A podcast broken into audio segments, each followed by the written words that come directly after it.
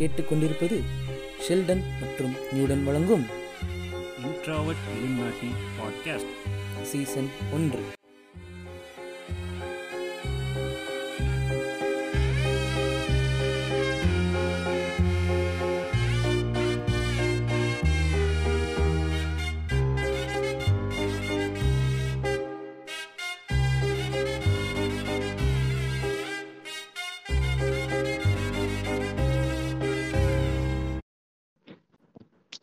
வணக்கம் நண்பர்களே. இன்னைக்கு நம்ம பேச போகிறது என்னன்னு பார்த்தீங்கன்னா டார்வினிசம் டார்வினிசம் பேசுகிறதால நம்ம என்னென்னலாம் இந்த சமூகத்தில் சாதிக்க முடியும், எப்படி சமத்துவத்தை மீட்டெடுக்கலாம் அப்படின்றது வந்து டார்வினிஸ்டாக இருந்து இன்னைக்கு நாங்கள் அலசி ஆராய போகிறோம். அதனால எங்களுக்கு இன்ஸ் எங்களோட நண்பர்களாக இருக்கிற டார்வினிஸ்டுகளாக இருக்கிற சில பேர்களை வந்து இங்கே கூட்டிகிட்டு வந்து இன்னைக்கு இந்த ரெக்கார்டிங் வந்து ஸ்டார்ட் பண்ணியிருக்கோம். அந்த வகையில் இன்னைக்கு வந்து நம்ம கூட நம்மளோட செட் ப்ராப்பர்ட்டி ஹைசன்பர்க் அவர்கள் இணைஞ்சிருக்காரு சைகோட்ஸ்ல இருந்து. வணக்கம் ஹைசன்பர்க். வணக்கம் நியூடன். வணக்கம் ஷெல்டன். வணக்கம் வணக்கம்.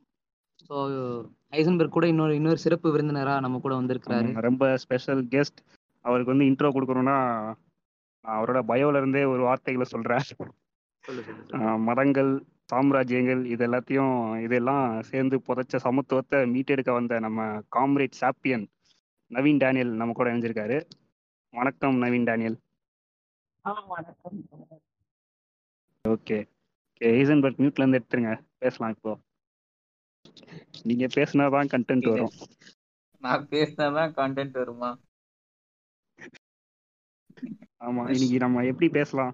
டார்வினிசம் புரிஞ்சுக்கிட்டாலே நம்ம ஓரளவுக்கு வந்து பல விஷயங்களை நம்ம அண்டர்ஸ்டாண்ட் பண்ணிக்க முடியும் சொசைட்டியை பற்றி. ஃபஸ்ட்டு டார்வினிசம் பற்றி கொஞ்சம் பேசிவிட்டு அதுக்கப்புறமா நம்ம வந்து அதை சார்ந்திருக்கிற அந்த ஏத்திசம், அப்புறம் இன்னும் பிற சமத்துவத்துக்கு தேவையான இன்னும் சில இசங்களை பற்றிலாம் நம்ம வந்து பின்னாடி பேசுவோம்.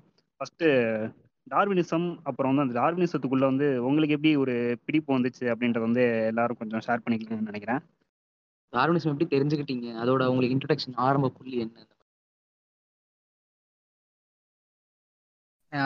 என் என்னோட இதுல இருந்து ஆரம்பிக்கணும் அப்படின்னா, நான் டார்வினிஸ்டா மாறினது அப்படின்னா ஒரு செவன்த் படிக்கும் போது நல்ல ஒரு டார்வினிசம் பத்தின ஒரு தாட் அண்ட் ப்ராசஸ் கிடைச்சிது. ஆனால் டார்வினை பத்தி முதல்ல தெரிஞ்சது அப்படின்னா நான் ஒரு தேர்டு ஃபோர்த்து படிக்கும் போது அவரை பத்தின ஒரு புக் இருந்தது. சரி, இந்த மனுஷனை பத்தி தெரிஞ்சுக்கலாம் அப்படின்னு படிச்சு ஃபர்ஸ்ட் அதுக்கப்புறம் தெரிஞ்சுக்கிட்டேன். ஆனா டார்வினை பத்தின கொள்கைகள் ரொம்ப அதிகமா கத்துக்கிட்டது தெரிஞ்சுக்கிட்டது எல்லாமே செவன்த்துக்கு. அப்புறம் நைன்த்து படிக்கும் போது இந்த ஆரிஜின் ஆஃப் ஸ்பீஷிஸ் புக்கு வாங்கினேன். அப்போ ஒன்றும் புரியல அவ்வளோக்கா, பட் சில தாட் ப்ராசஸ் அவரோடது அற்புதமாக இருக்கும் அந்த புக். ஸோ அப்படியே படிச்சு படிச்சு டார்வினிசம் அப்படிங்கிற கொள்கையும், டார்வினிசம்னா என்ன, அதுக்குள்ள இருக்க கூறு கூறுகள் என்ன அப்படிங்கிறதையும் கொஞ்சம் கொஞ்சமா அப்படியே தெரியும். Okay super. ஓகே சாப்பியன், நீங்க சொல்லுங்க காம்ரேட். நீங்க வந்து மிகப்பெரிய, எனக்கு தெரிஞ்சு மிகப்பெரிய டார்வினிஸ்ட்ல காம்ரேட் சாப்பியன் ஒருத்தர். உங்களோட ஸ்டோரியை கேட்கறதுக்கு வந்து ரொம்ப ஆவலா இருக்கு.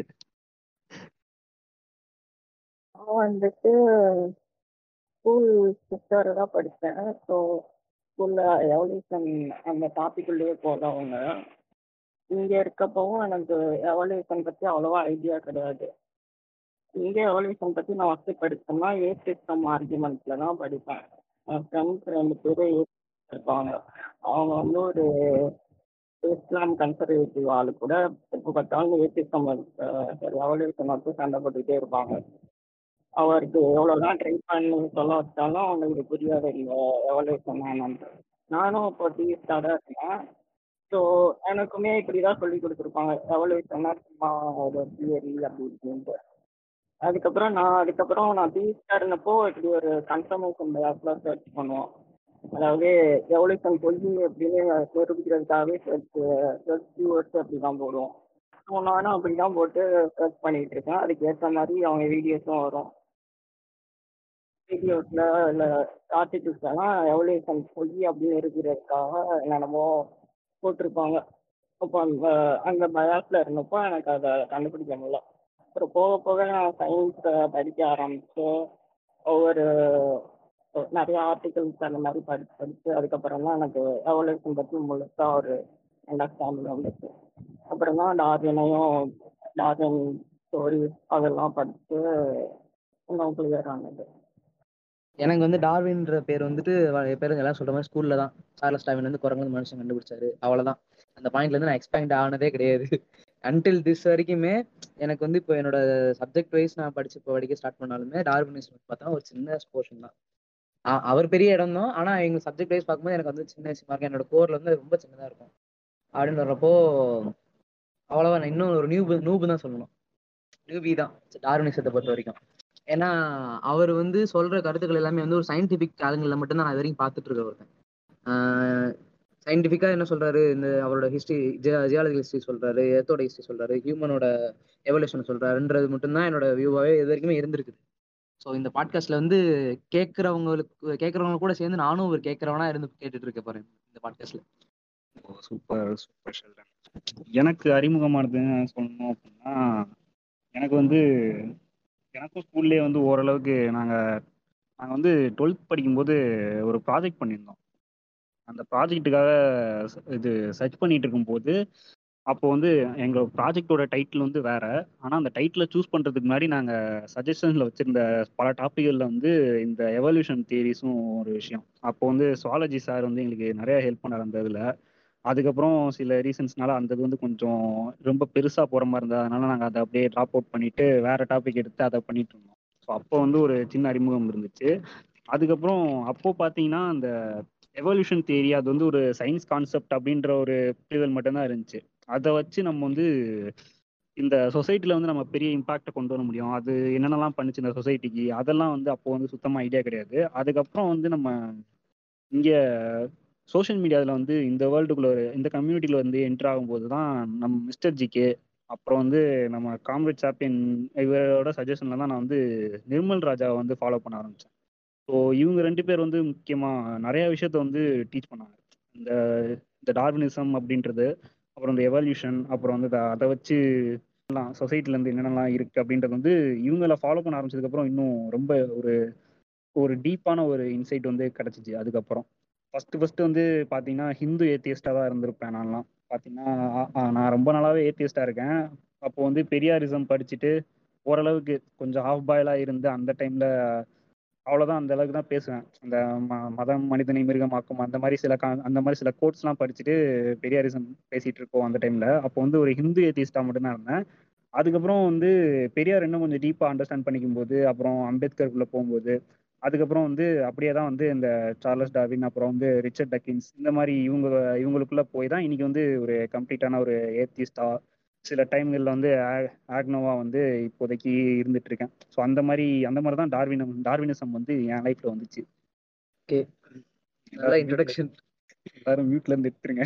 ஆமா, கண்டிப்பா கதைகள் பேசுவோம். கதை கண்டிப்பா கண்டிப்பாக கதைகள் பேசுவோம். முதல்ல டார்வினை பத்தி பேசினா நல்லா இருக்கும்னு நான் நினைக்கிறேன். சேப்பியனா இருக்கட்டும், இருக்கட்டும், எல்லாரும் டார்வினை பத்தி கொஞ்சம் கொஞ்சம் பேசினா நல்லா இருக்கும்.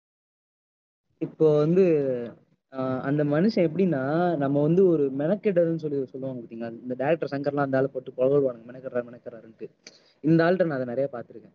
ஏன்னா ஒரு தியரியை வந்து ப்ரூவ் பண்ணணும், அதுவும் அவ்வளோ பெரிய தியரியை ப்ரூவ் பண்ணணும்னா அதுக்கு அவ்வளோ ஒர்க் பண்ணணும், அவ்வளோ ஊர்களுக்கு போகணும், அவ்வளோ விஷயங்கள். இன்செக்ட்ஸு, அந்த இன்வெர்டபிரேட் வெர்டபிரேட்ஸ் இருக்குது, இன்வெர்டபிரேட்ஸ் இருக்குது, அதோட எவல்யூஷன்ஸ் பார்க்கணும். ஒவ்வொரு பர்டிகுலர் அனிமலுக்கும் பர்டிகுலர் எவல்யூஷன்ஸ் இருக்கும். ஸோ ஒவ்வொன்றையும் தனித்தனியாக ஆராய்ஞ்சு ஃபாசில்ஸ் கலெக்ட் பண்ணுறதா இருக்கட்டும், அடுத்து இருக்கிற இப்போ கரண்ட்ல இருக்கிற எக்ஸ்டிங்க்ட் ஆகாத அனிமல்ஸ் இருக்க கலெக்ட் பண்ணுறதா இருக்கட்டும் சொல்லிட்டு ஒவ்வொரு விஷயத்தையும் தனித்தனியாக பார்த்து ஒவ்வொன்றும் கரெக்டாக ஒரு வகுத்து கொடுத்து அதையுமே அந்த காலத்து மக்களால் ஏற்க முடியாத ஒரு ஆளாக மாறினவர் தான் டார்வின்றவர். ஏன்னா அந்த காலத்தில் அவர் பேசினது ரேஷனலிசம் தான். அவர் அந்த நேரத்தில் அவர் பேசினதே பொறுத்தவரை, ஏன்னா அவனுக்கு ஃபுல்லாக அந்த சயின்ஸ் ரிலீஜியஸாக இருந்த டைமில் வந்து சயின்ஸ் தான் அவங்களை வந்து இப்படி கொண்டு வந்துன்னு சொல்கிறதே ஒரு பெரிய விஷயம். அவருமே கடைசியில் ஸோ இப்படி எதிர்த்து பேசும்போது ரொம்ப கஷ்டப்பட்டார். என்னடா இப்படி ஸோ இந்த மாதிரி ஒரு கான்ஸ்பிரசி நம்ம உள்ள கொண்டு வரோமே, கான்ஸ்பிரசின்னு கூட இல்லை, ஒரு புதுசாக ஒரு விஷயத்த சொல்கிறோமே, அது இது இவ்வளோ இதுதான் சொல்கிறோம், எதிர்த்து பணங்களா மாற்றானுங்களான்னு சொல்லி ரொம்ப கஷ்டப்பட்டு. அதுக்கப்புறம் அவர் பொண்ணு இறந்தக்கப்புறம் சரி தான் போங்கடா இனிமேல் நான் இழக்கிறதுக்கு ஒன்றுமே இல்லை அப்படின்னு சொல்லிட்டு மனம் நொந்தி போய் ஒரு டிப்ரெஸ்ட் டேனிலாம் மாறி தான் அந்த நமக்கு ஒரு தியரியவே இவர் கொடுத்துருக்காருன்னு சொல்லுவாங்க. சார்லஸ் டார்வின் வந்து ஒரு ஆஸ் அ ஒரு நல்ல உழைப்பாளியா, நல்ல ஒரு சயின்டிஸ்டா, தன்னோட கொள்கையில பிடிவாதமா இருக்கிற ஒரு நல்ல மனுஷன். டார்வின் வந்துட்டு ஒரு ஏத்திஸ்டா இருந்தது கிடையாது, பட் ஒரு ஆக்னோவா தான் அவரை தன்னை காட்டிக்கிட்டாங்க. அதாவது நிறைய தருணங்கள்ல வந்துட்டு டார்வினுக்கு வந்துட்டு பல லெட்டர்கள் வர்றதும் நிறைய பேர் கேட்கறதுமா இருப்பாங்க. நீங்க ஏத்திஸ்டா நீங்க ஏத்திஸ்டான்னு கேட்பாங்க. இல்ல என்னுடைய நிலைப்பாடு ஆக்னோ தான் அப்படின்னு சொல்லுவாரு. சில டைம் வந்துட்டு இந்த ரிலீஜனையுமே வந்துட்டு அவர் என்னன்னா ஒரு சோசியல் கேரக்டரிஸ்டிக்ஸ் அந்த மாதிரி அந்த ஒரு விஷயத்துல இன்க்ளூட் பண்ற ஒரு மனிதராக தான் காணப்பட்டிருக்காரு. பட் வந்துட்டு அவருடைய பொன் அவரோட டாட்டர் இறந்துருவாங்க. இறந்த உடனேலாம் அவருக்கு ரொம்ப மிகப்பெரிய ஒரு அதிருப்தி வந்து புக்கெல்லாம் பப்ளிஷ் பண்ணுவார். அது புக் பப்ளிஷ் பண்ணுறதுல ஒரு முக்கியமான ஒரு கதை. ஸோ அவரை என்றைக்குமே ஒரு ஆக்னோவாக தான் காட்டியிருக்காரு. ஒரு ரிலீஜனுக்கு எதிரான மனிதர் இல்லை, பட் ரிலீஜனோட தவறான ஒரு த கருத்துக்களையும் சூப்பர்ஸ்டிஷனுக்கும் ரொம்ப எதிராகவே இருந்தது அவரோட டார்வினிசம் அப்படிங்கிற ஒரு தியரி. ஏன்னா அப்போ பொறுத்தளவுக்கு வந்துட்டு என்னன்னா எந்த ஒரு ரிலீஜனுமே வந்துட்டு பார்த்தீங்கன்னா கடவுள் அப்படிங்கிற ஒரு ஒருத்தன் தான் மனுஷனை படைச்சான், மனிதன்னா ஒரு அல்டிமேட்டான பவரு, மனிதன் வந்துட்டு இந்த மிருகங்கள் எல்லாத்தையும் ஆட்சி பண்றதுக்காக படைக்கப்பட்ட ஒருவன் அப்படிங்கிறது நான் சொல்லலை, ஓல்ட் டெஸ்டமெண்ட்ல பைபிள்ல சொல்லியிருக்காங்க முதல்லயே. ஆமா. சோ அவ மனிதர்களால என்னன்னா நான் வந்துட்டு ஒரு குரங்குல இருந்து வந்தனா, குரங்குல இருந்து வர வரல நம்ம ஒரு தனியான சேப்பியன், அது ஒரு தனி கதை. இருந்தாலும் அவங்களோட மைண்ட் செட் என்னன்னா நான் ஒரு குரங்குல இருந்து வந்தேனா, இவன் என்ன இப்படி கீழ் தாழ்த்துறான், ஒரு மிருகத்துக்கு என்ன கீழ் தாழ்த்துறானே அப்படிங்கிற ஒரு மைண்ட் செட்ல ரொம்ப அடி வாங்கினாங்க. இல்ல இப்போ இன்னொரு கேள்வி கேட்டுக்கிறேன். ஆக்னோனா எனக்கு கொஞ்சம் தெளிவா ஒரு ஒரு ஏத்திஸ்ட்னா நமக்கு புரியும் என்னன்னு, ஆக்னோனா என்னன்னு சொல்லி ஒரு விஷயம் அப்படியே லைட்டா அப்படியே சொல்லுங்க என்னன்னு. ஓகே, ஆக்னோனா சிம்பிளா சொல்லணும்னா அவன் வந்து காடோட எக்ஸிஸ்டன்ஸையும் நம்ப மாட்டாங்க, அவர் இல்லைன்னு ஒத்துக்க மாட்டாங்க, இருக்கலாம் அப்படின்ற ஒரு மைண்ட் செட்லேயே இருக்கிறவங்க தான் ஆக்னோ. அந்த நம்ம ஸ்டீஃபன் ஹாக்கிங் சொல்கிற மாதிரி தான் போன பாட்காஸ்ட்ல நம்ம பேசியிருப்போம் நினைக்கிறேன். ஸ்டீஃபன் ஹாக்கிங் வந்து காட்னு ஒருத்தர் இருந்தால் அவர் வந்து லா ஆஃப் ஃபிசிக்ஸுக்கு உட்பட்டு தான் அவர் இருக்க முடியும்னு சொல்லி சொல்லியிருப்பாரு. ஸோ அதுதான் வந்து ஆக்னோவோட பொசிஷனாக இருக்கும். அவங்க பர்ஃபெக்டான ஏத்தியஸ்ட் கிடையாது. ஆக்சுவலாக ரிச்சர்ட் டாக்கின்ஸ் கூட ஒரு இன்டர்வியூவில் வந்து சொல்லியிருப்பாரு, நான் வந்து சம்டைம்ஸ் ஆக்னோன்னு சொல்லியிருப்பாரு. ஒரு சில பாயிண்ட்ஸில் வந்து நான் நான் ஆக்னோவாக இருப்பேன், ஆனால் வந்து ரிலீஜன் வரும்போது நான் வந்து பக்கா ஏத்தியஸ்டாக தான் இருப்பேன்ற மாதிரி அவர் சொல்லியிருப்பார். ஸோ ஆக்னோனா அதான் அதான் அர்த்தம். வேற யாராச்சும் விளக்கம் வச்சுருக்கீங்களா கொஞ்சம் நல்ல விளக்கமா? சாரி, நாலு இல்லைனால சரி, அதை பற்றி எனக்கு கவலை இல்லை அப்படிங்கிற நிலப்பாடு தான். அது இப்படிலாம் நான் போக விரும்பலை அப்படி கூட அந்த பாயிண்ட்ல கூட புலப்படுத்துவோம். ரிச்சர்ட் டாக்கின்ஸ் ஒரு ஸ்கேல் மாதிரி போடுவார், அட்லாஸ்டிக்ல இருந்து ஏத்திஸ்டிக்கு, ஒவ்வொருத்தரும் ஒவ்வொரு பாயிண்ட்ல இருப்பாங்க. அந்த மாதிரி கூட ஒவ்வொருத்தரும் ஒவ்வொரு மீனிங் கூட சொல்லுவாங்க. பேசிக்காக அது அவங்க அந்த மொத்தமாக ஏத்திஸ்ட் அப்படின்னு சொல்லிட்டு நம்மளை மாதிரி ரிலீஜனை எதிர்த்து போராட மாட்டாங்க. இந்த அட்லாஸ்டிக்லாம் அவங்க தான் அட்லாஸ்டிக், உங்களை பற்றி கவலை இல்லாமல் இருப்பாங்க, காடு இருந்தாலும் சரி இல்லைனாலும் சரி என் வேலையை நான் பார்க்குறேன் அப்படின்ற மாதிரி. இப்போ ஆக்னோவாக இருக்கிறது வந்து அவ்வளோ நல்ல விஷயம் இல்லை அப்படிதானே, மையத்தார் மையத்தார் மாதிரி அவங்க. ஆனா சயின்டிபிக்கலா பேசினா காட் அப்படின்ற ஏதோ ஒரு பவர் இருக்கு அப்படின்றத நம்ம இல்லைன்றத தீர்மானிக்க முடியாதுல்ல, இருக்குன்றத இருக்குன்ட்டு சொல்லலாம். எவிடன்ஸ் இல்லாத வர அது இல்லவே இல்லை அப்படின்ட்டு நம்மளால சொல்ல முடியாது. லைக் எக்ஸாம்பிளுக்கு கேன்சருக்கு மருந்து இல்லை அப்படின்னு நம்ம சொல்ல முடியாது. இதுவரை நம்ம தேடிட்டு இருக்கோம் கிடைக்கலாம், அதுக்காக கேன்சருக்கு மருந்து இல்லைன்னு சொல்ல முடியாது. ஸோ அது அப்படி பண்ணால் அது ஃபேலசியஸாக இருக்கும். ஸோ அந்த அதனால அந்த பாயிண்ட்ல அவங்க வந்து அக்னாஸ்டிக்லாம் ஐடென்டிஃபை பண்ணிக்க முடியாது, சயின்டிஸ்ட்லாம் அப்படி தான் ஐடென்டிஃபை பண்ணிக்குவாங்க. இல்லை நான் நான் அதான் லைக்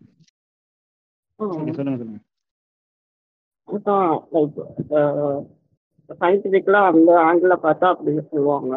நம்ம ரிலீஜியன் யூஸ் பண்ணாது, சொசைட்டிக்காக பேசுகிறப்போ ஏத்திஸ்ட் அப்படின்னா அது பண்ணிக்கலாம். ஆக்சுவலாக நான் சில ஆக்னோஸ் பார்த்துருக்கேன். அவங்க என்ன பண்ணுவாங்கன்னா நம்ம வந்து இதை கேஸ்டிசம் பற்றி ஆர்கியூமெண்ட்ஸ் வரும்போதெல்லாம் ரிலீஜன்னால தான்டா கேஸ்ட் இருக்குது, ரிலீஜன் எதிர்த்து பேசுகிறா ஏத்திஸ்டாடுறா அப்படின்னு சொல்லி சொன்னாங்கன்னா அவனுங்க வந்துட்டு அதை வந்து பேச மாட்டாங்க. ரிலீஜனை பற்றி அவங்க ஆக்னோவாக தான் இருப்பாங்க, நம்ம காட் இருக்காரு இல்லைன்னு சொல்ல முடியாது அப்படின்னு சொல்லிட்டு அந்த மாதிரி தான் பேசிகிட்டு இருப்பாங்க. நம்ம வந்து மையத்தான் ஸ்டேஜ் இருக்கலாம், நம்ம அந்த ஹிந்து காட்ஸ்லாம் கிடையாது, கிறிஸ்டியானிட்டி காட்ஸ் இந்த எதுவுமே வந்து காட் இல்லை அப்படின்றத வந்து நம்ம சொன்னோன்னா அவங்க அந்த பாயிண்ட்டை ஏற்றுக்க மாட்டாங்க. அதுக்கெல்லாம் ப்ரூஃப் இருக்கா அதுக்கு வந்து இன்னும் எவிடன்ஸ் கிடைக்கல தானே அப்படின்ற மாதிரி அந்த மாதிரியே பேசிகிட்டு இருக்கிற சில ஆக்னோஸையும் நான் பார்த்துருக்கேன். அவங்களுக்குலாம் நம்ம என்ன பதில் சொல்கிறது? அவங்க வந்துட்டு வேற ரீசன்ஸாக அப்படி இருப்பாங்க, அவங்களோட பர்சனல் ரீசன்ஸ். ஸோ லைக் அவங்க ரிலீஜனை காப்பாற்றுறதுக்கு அதை காப்பாற்றுறதுக்காக அப்படி இருப்பாங்க, கல்ச்சரு அதோட மெங்கலாக இருக்குது அப்படிங்கிறதுக்காக அப்படி இருப்பாங்க. எவிடன் கிடைக்கிற வரை அதை ஏற்றுக்கவும் முடியாது. லைக் அது வந்து சயின்டிஃபிக்கலாக சொல்கிறோம். இந்த நம்ம சொசைட்டிக்காக பேசுகிறோம் அப்படின்னா அந்த இடத்துல நம்ம காடு இல்லை அப்படின்றத அடுத்து சொல்லி தான் ஆகணும். ஆமாம் ஆமாம், அதாவது இவனுங்க சொல்கிற காடு இல்லை, இவனுங்க சொல்கிற காடு இல்லைன்ட்டு சயின்டிஃபிக்கலாகவே ப்ரூவ் பண்ண முடியும். இவனுங்க சொல்கிற இந்த ஆடாமி ஆடாமிவால் கதையிலேருந்து இல்லை ஹிந்துவிசம் அந்த அந்த ரிலீஜன் சொல்கிற கதையை வேணால் நம்ம ஈஸியாக டிஸ் டிஸ்ப்ரூவ் பண்ணிடலாம். அதுதான் பொதுவாக காடு அப்படின்ட்டு ஒன்று இருக்கா, இந்த சூப்பர் பவர் அந்த மாதிரி ஏதோ ஒரு ரிலீஜன் இல்லாமல் ஏதோ ஒரு பவர் மட்டும் அப்படின்னா அது இருக்கா இல்லையானா நமக்கு தெரியாது. அதுதான் சயின்டிஸ்ட் சொல்லுவாங்க.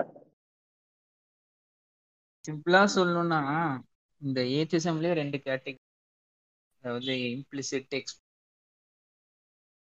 ஸோ என்னை பொறுத்தளவு என்னன்னா இந்த இம்ப்ளிசிட் ஏத்திஸ்டுக்கு முன்னாடி நிலையில தான் ஆக்னோ இருக்காங்க. ஆக்னோலேயே ரெண்டு வெரைட்டி சொல்லுவாங்க. ஸோ என்னை பொறுத்தளவுக்கு ஒரு இம்ப்ளிசிட் ஏத்திஸ்டோட ஒரு சிறிய படி, அதாவது அதுக்கு முன்னாடி இருக்க ஒரு படின்னு நான் சொல்லுவேன் பொறுத்தளவு. என்னோட டார்வின் பற்றி சொல்லணும்.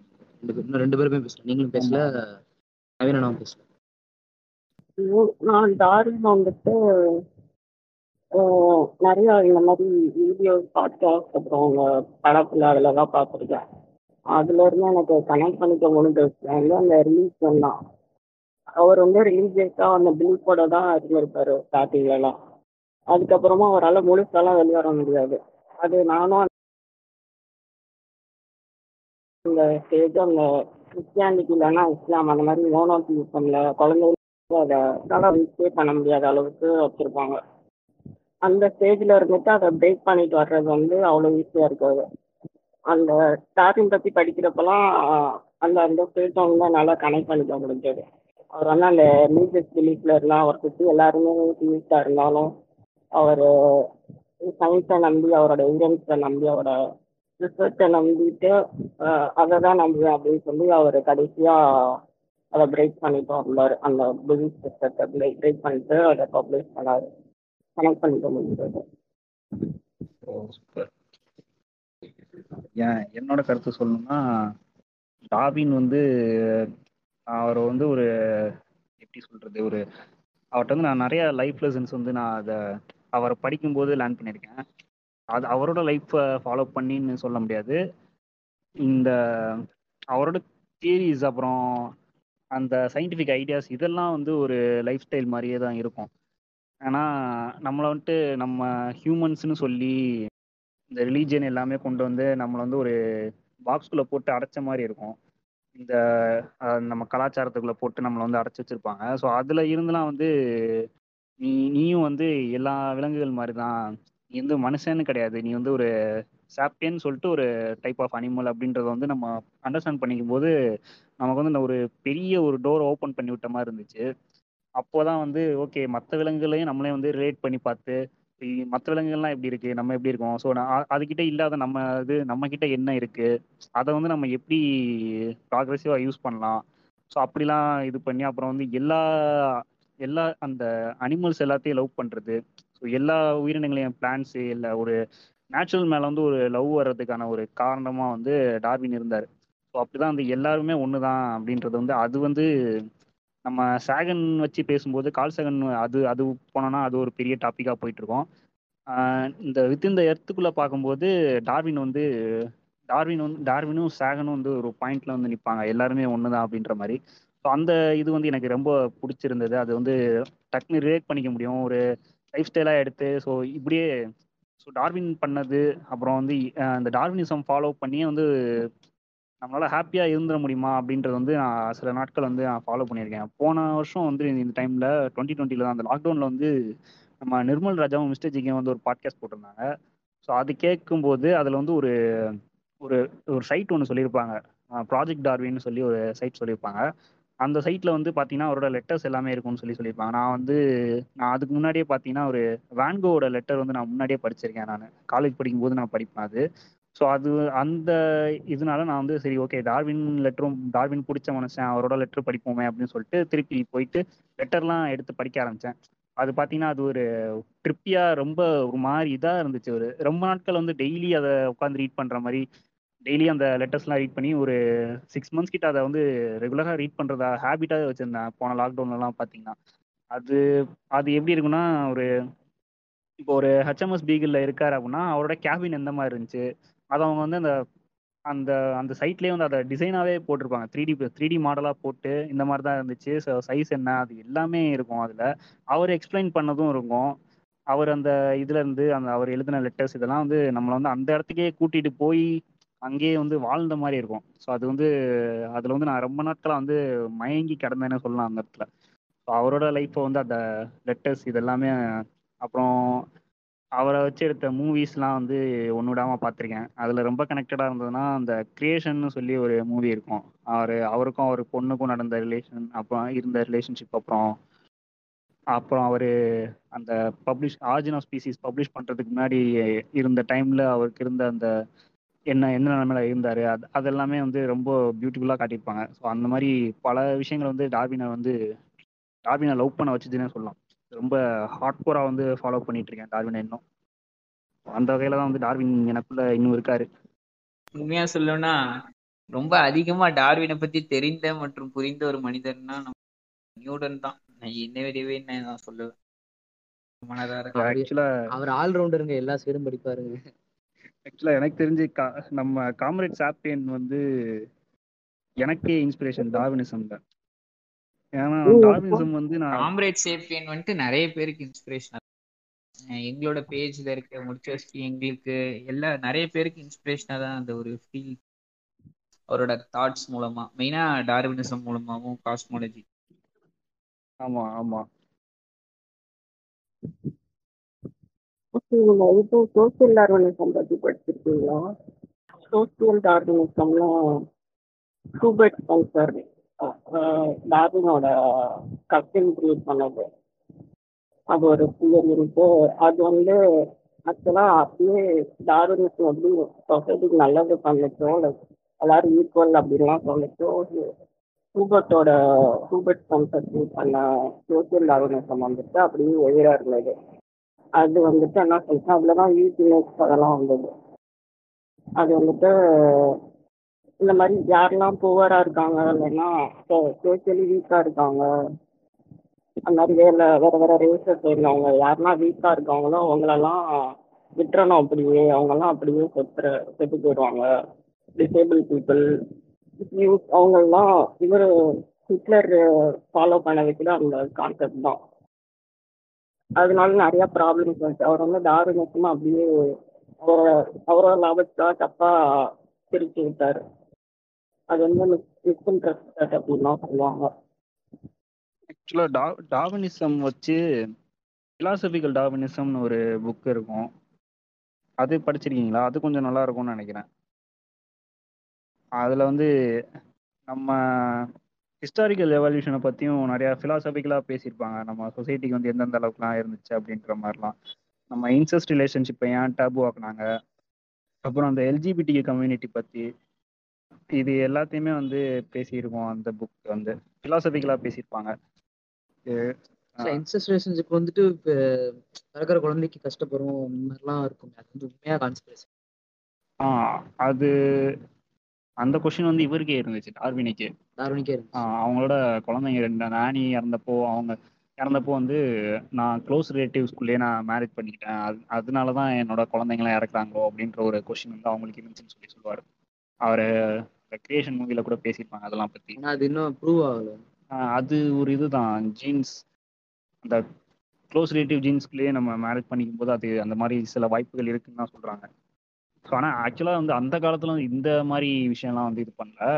அப்போது வந்து இன்சஸ்ட் வந்து டேபு ஆக்குனது வந்து இந்த நம்ம வால்காவிலேருந்து அங்கேயே வரை படிச்சிருப்போம், இங்கே எல்லாருமே படிச்சிருப்பீங்கன்னு நினைக்கிறேன். அந்த இதில் வந்து ஸ்டார்டிங்கில் ஒரு டூ சாப்டர்ஸ் பார்த்தீங்கன்னா டூ த்ரீ சாப்டர்ஸ் வந்து இன்சஸ்ட் ரிலேஷன் பத் பற்றியே தான் போயிட்டுருக்கோம். அந்த ஃபேமிலிக்குள்ளேயே செக்ஷுவல் ரிலேஷன்ஷிப் வச்சு அவங்க வந்து தனித்தனியாக ஃபேமிலி ஃபேமிலியாக வந்து வாழ்ந்துட்டு இருப்பாங்க. ஸோ அந்த டைமில் என்ன ஆச்சுன்னா, இப்போது அந்த ஆணாதிக்கம்லாம் வர்றதுக்கு முன்னாடி அப்போ வந்து பெண்கள் தான் வந்து எல்லாமே அப்படின்ற மாதிரி இருந்துச்சு, ஈக்குவாலிட்டி இருந்துச்சு, அவங்களுக்குலாம் வந்து அந்த செக்ஷுவல் ரிலேஷன்ஷிப் இதெல்லாமே வந்து ரொம்ப இதாக இருந்துச்சு. இப்போ இருக்கிற மாதிரிலாம் இல்லை. அந்த டைமில் வந்து இன்செஸ்ட் தான் வந்து அன்றைக்கி இருந்துச்சு, ஒரே அண்ணன் தம்பி தங்கச்சி அந்த மாதிரியே வந்து பண்ணிகிட்ருப்பாங்க.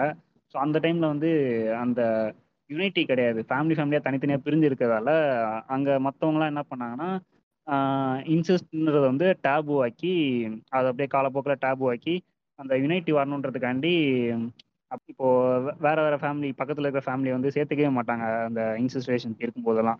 ஸோ இன்செஸ்ட் ரிலேஷன்ஷிப்பை இருக்கக்கூடாதுன்னு சொல்லிட்டு கொண்டு வரும்போது அந்த யூனிட்டி வந்து வந்துச்சு அப்படின்ற மாதிரி ஒரு ஒரு ஸ்டோரி சொல்லுவாங்க, ஒரு வரலாறு வந்து சொல்லி சொல்லியிருப்பாங்க.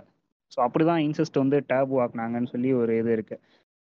அதுக்கப்புறம் வந்து இப்போது லேட்டர் பீரியடில் தான் வந்து இந்த ஜீன் பற்றின ரிசர்ச்லாம் வந்ததுக்கப்புறம் ஜெனட்டிக்காக வந்து அது அதில் ஏதாச்சும் ப்ராப்ளம் இருக்கும் இன்செஸ்ட் ரிலேஷன்ஷிப் வரப்போ அப்படின்னு சொல்லிட்டு, அதான் ஆக்சுவலாக அதை பற்றி எனக்கு டீட்டெயில்டாக தெரில. ஹைசன்பர்க் உங்களுக்கு தெரிஞ்சிருக்குன்னு நினைக்கிறேன், தெரிஞ்சா கொஞ்சம் சொல்லுங்க. ஜெனட்டிக்கல் அப்ரேஷன் பற்றியா இன்செஸ்ட்னால? ம் ஆமாம் ஆமாம் ஆக்சுவலாக டார்வினிசம்க்கும் நியோ டார்வினிசம்க்கும், அதாவது சயின்டிஃபிக்கல் லெவலில் சொல்லணும்னா முக்கியமான மிகப்பெரிய டிஃப்ரென்ஸ் என்னன்னா, ஜெனட்டிக்கல் லெவல் அனாலிசிஸ் டார்வினிசம்ல சுத்தமாகவே இருக்காது. அதே மாதிரி பாப்புலேஷன் ஒரு யூனிட்டாகவே எடுத்துருக்க மாட்டார், அவர் இண்டிவிஜுவலாக தான் ஒரு யூனிட்டாக கன்சிடர் பண்ணியிருக்காரு. ஸோ டார்வினிசம் பொறுத்தளவுக்கு இந்த ஜீன்ஸ் இது எல்லாத்தையுமே நம்ம பார்த்துருக்க முடியாது. பட் பொதுவான அடிப்படையில் பார்க்கும்போது இன்செஸ்ட்டுங்கிறது, அந்த இன்பிரீடிங் ப்ராப்ளம் வர்றது, அது எல்லாத்தையுமே வந்துட்டு இப்போ மாடர்ன் லெவலில் வந்துட்டு எல்லாம் அனாலிசிஸ் பண்ணி எல்லாம் கண்டுபிடிச்சு. அதுக்கு அந்த நம்மக்கிட்ட ஒரு இது இருக்குல்ல, ஒரு தாட் இருக்குல்ல, நம்ம இன்செஸ்ட் வச்சுக்கிட்டோன்னா ஜெனட்டிக்கலாக அது வந்து ப்ராப்ளம் இருக்கும் குழந்தைங்க வந்து. அதுக்கு லிவிங் எக்ஸாம்பிளே நான் தான், one of the living example. ஓ ஆக்சுவலாக இன்செஸ்ட் வச்சுக்கும் போது என்ன ஆகுனா, நிறைய ஆட்டோமியூன் டிசீசஸ்க்கான எக்ஸ்போஷர் ஜாஸ்தி.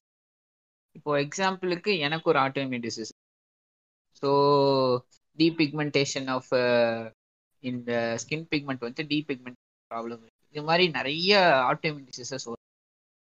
ஸோ ஆக்சுவலாக இன்செஸ்ட்னால இந்த மாதிரி விஷயங்கள் நடக்குதுங்கிறதுக்கு என் ஃபேமிலியே ஒரு மிகப்பெரிய எக்ஸாம்பிள் ஜெனட்டிக்கல் லெவலில் பார்க்கணும். இன்செஸ்ட் நான் மொதல் வந்து என்னன்னு தெளிவாக சொல்லிடுங்க, நம்ம தமிழ் பசங்களுக்கு வந்து அதுவே தெரியாது. ஆமாம், இன்செஸ்ட் தப்புன்னு சொல்லுவானுங்க, அத்தை பொண்ணு மாமா பொண்ணு யார் பேன் பானு எல்லா கலதையும் ஒன்று தானடா. அதான் அதான் என்னன்னா, இன்செஸ்ட்ங்கிறது அந்த காலத்தில் இது வந்துட்டு ரொம்ப ப்ரிவலண்ட்டாக இருந்தது. ஏன்னா மெயினாக இந்த மைண்ட் செட் எப்படி வந்ததுன்னா, எல்லாத்துக்காரும் இந்த டாலமே ஃபேமிலி தான் அப்படிங்கிற மாதிரி, எல்லாத்துக்காரும் இந்த பரணி பயதாங்கிற மாதிரி அவங்கெல்லாம் நான் ஒரு விதமாக சொல்லுவேன் ஹிஸ்டாரிக்கல் இன்ஃப்ளூயன்ஸில். ஸோ டாலமேஸ் என்ன பண்ணாங்க அப்படின்னா, அவங்க ஒரு கொள்கை வச்சுருந்தாங்க. ஏன்னா நீங்கள் வந்துட்டு பார்த்தீங்கன்னா வெளியே வந்துட்டு அவங்க பொண்ணு இல்லை பையனை வந்துட்டு பிரின்ஸோ இல்லை பிரின்சஸோ வந்துட்டு எடுக்க மாட்டாங்க. இப்போ வந்துட்டு டாலமேல வந்துட்டு ஒருத்தங்க இருக்காங்கன்னா, அவங்களுக்கு ரெண்டு பசங்க ரெண்டு பொண்ணுங்க பிறக்கிறாங்க அப்படின்னா, அண்ணன் வந்துட்டு தங்கச்சியை கல்யாணம் பண்ணிப்பான், அக்கா வந்துட்டு தம்பியை கல்யாணம் பண்ணி அந்த மாதிரி. ஸோ இவங்க வந்துட்டு பார்த்தீங்கன்னா ரெண்டு பேரும் சேர்ந்து கோ ரூல் பண்ணுவாங்க டாலமேஸ். ஸோ எஜிப்தியனில் வந்துட்டு முக்கியமான ஒரு டைனசிட்டி டாலமே டைனசிட்டி, அதில் வந்துட்டு இந்த மாதிரி கோ ரூலர் வரும். இந்த இன்செஸ்ட் ரொம்ப ப்ரிவலண்ட்டாக இருந்தது. இதில் கடைசியாக இருந்தது தான் the very famous Cleopatra the seven, நம்ம எல்லாருக்குமே நல்லா தெரியும். ஸோ ஸோ அவங்க ஒரு ஸ்டார்டிங் இன்ஃப்ளூயன்ஸ் அந்த, ஐ மீன் நான் ரொம்ப ஏன்ஷியன்ட் டைம்ஸ்லேருந்து சொல்லணும்னா. அதுக்கப்புறமே அது ஹியூமன்ஸ்குள்ளே வேர்ல்ட்கா முதலுக்கு அங்கே ஒரு ரெஃபரன்ஸ் எடுக்கணும் அப்படின்னா அது முதல்ல இருந்தே இருந்துட்டு இருக்கு.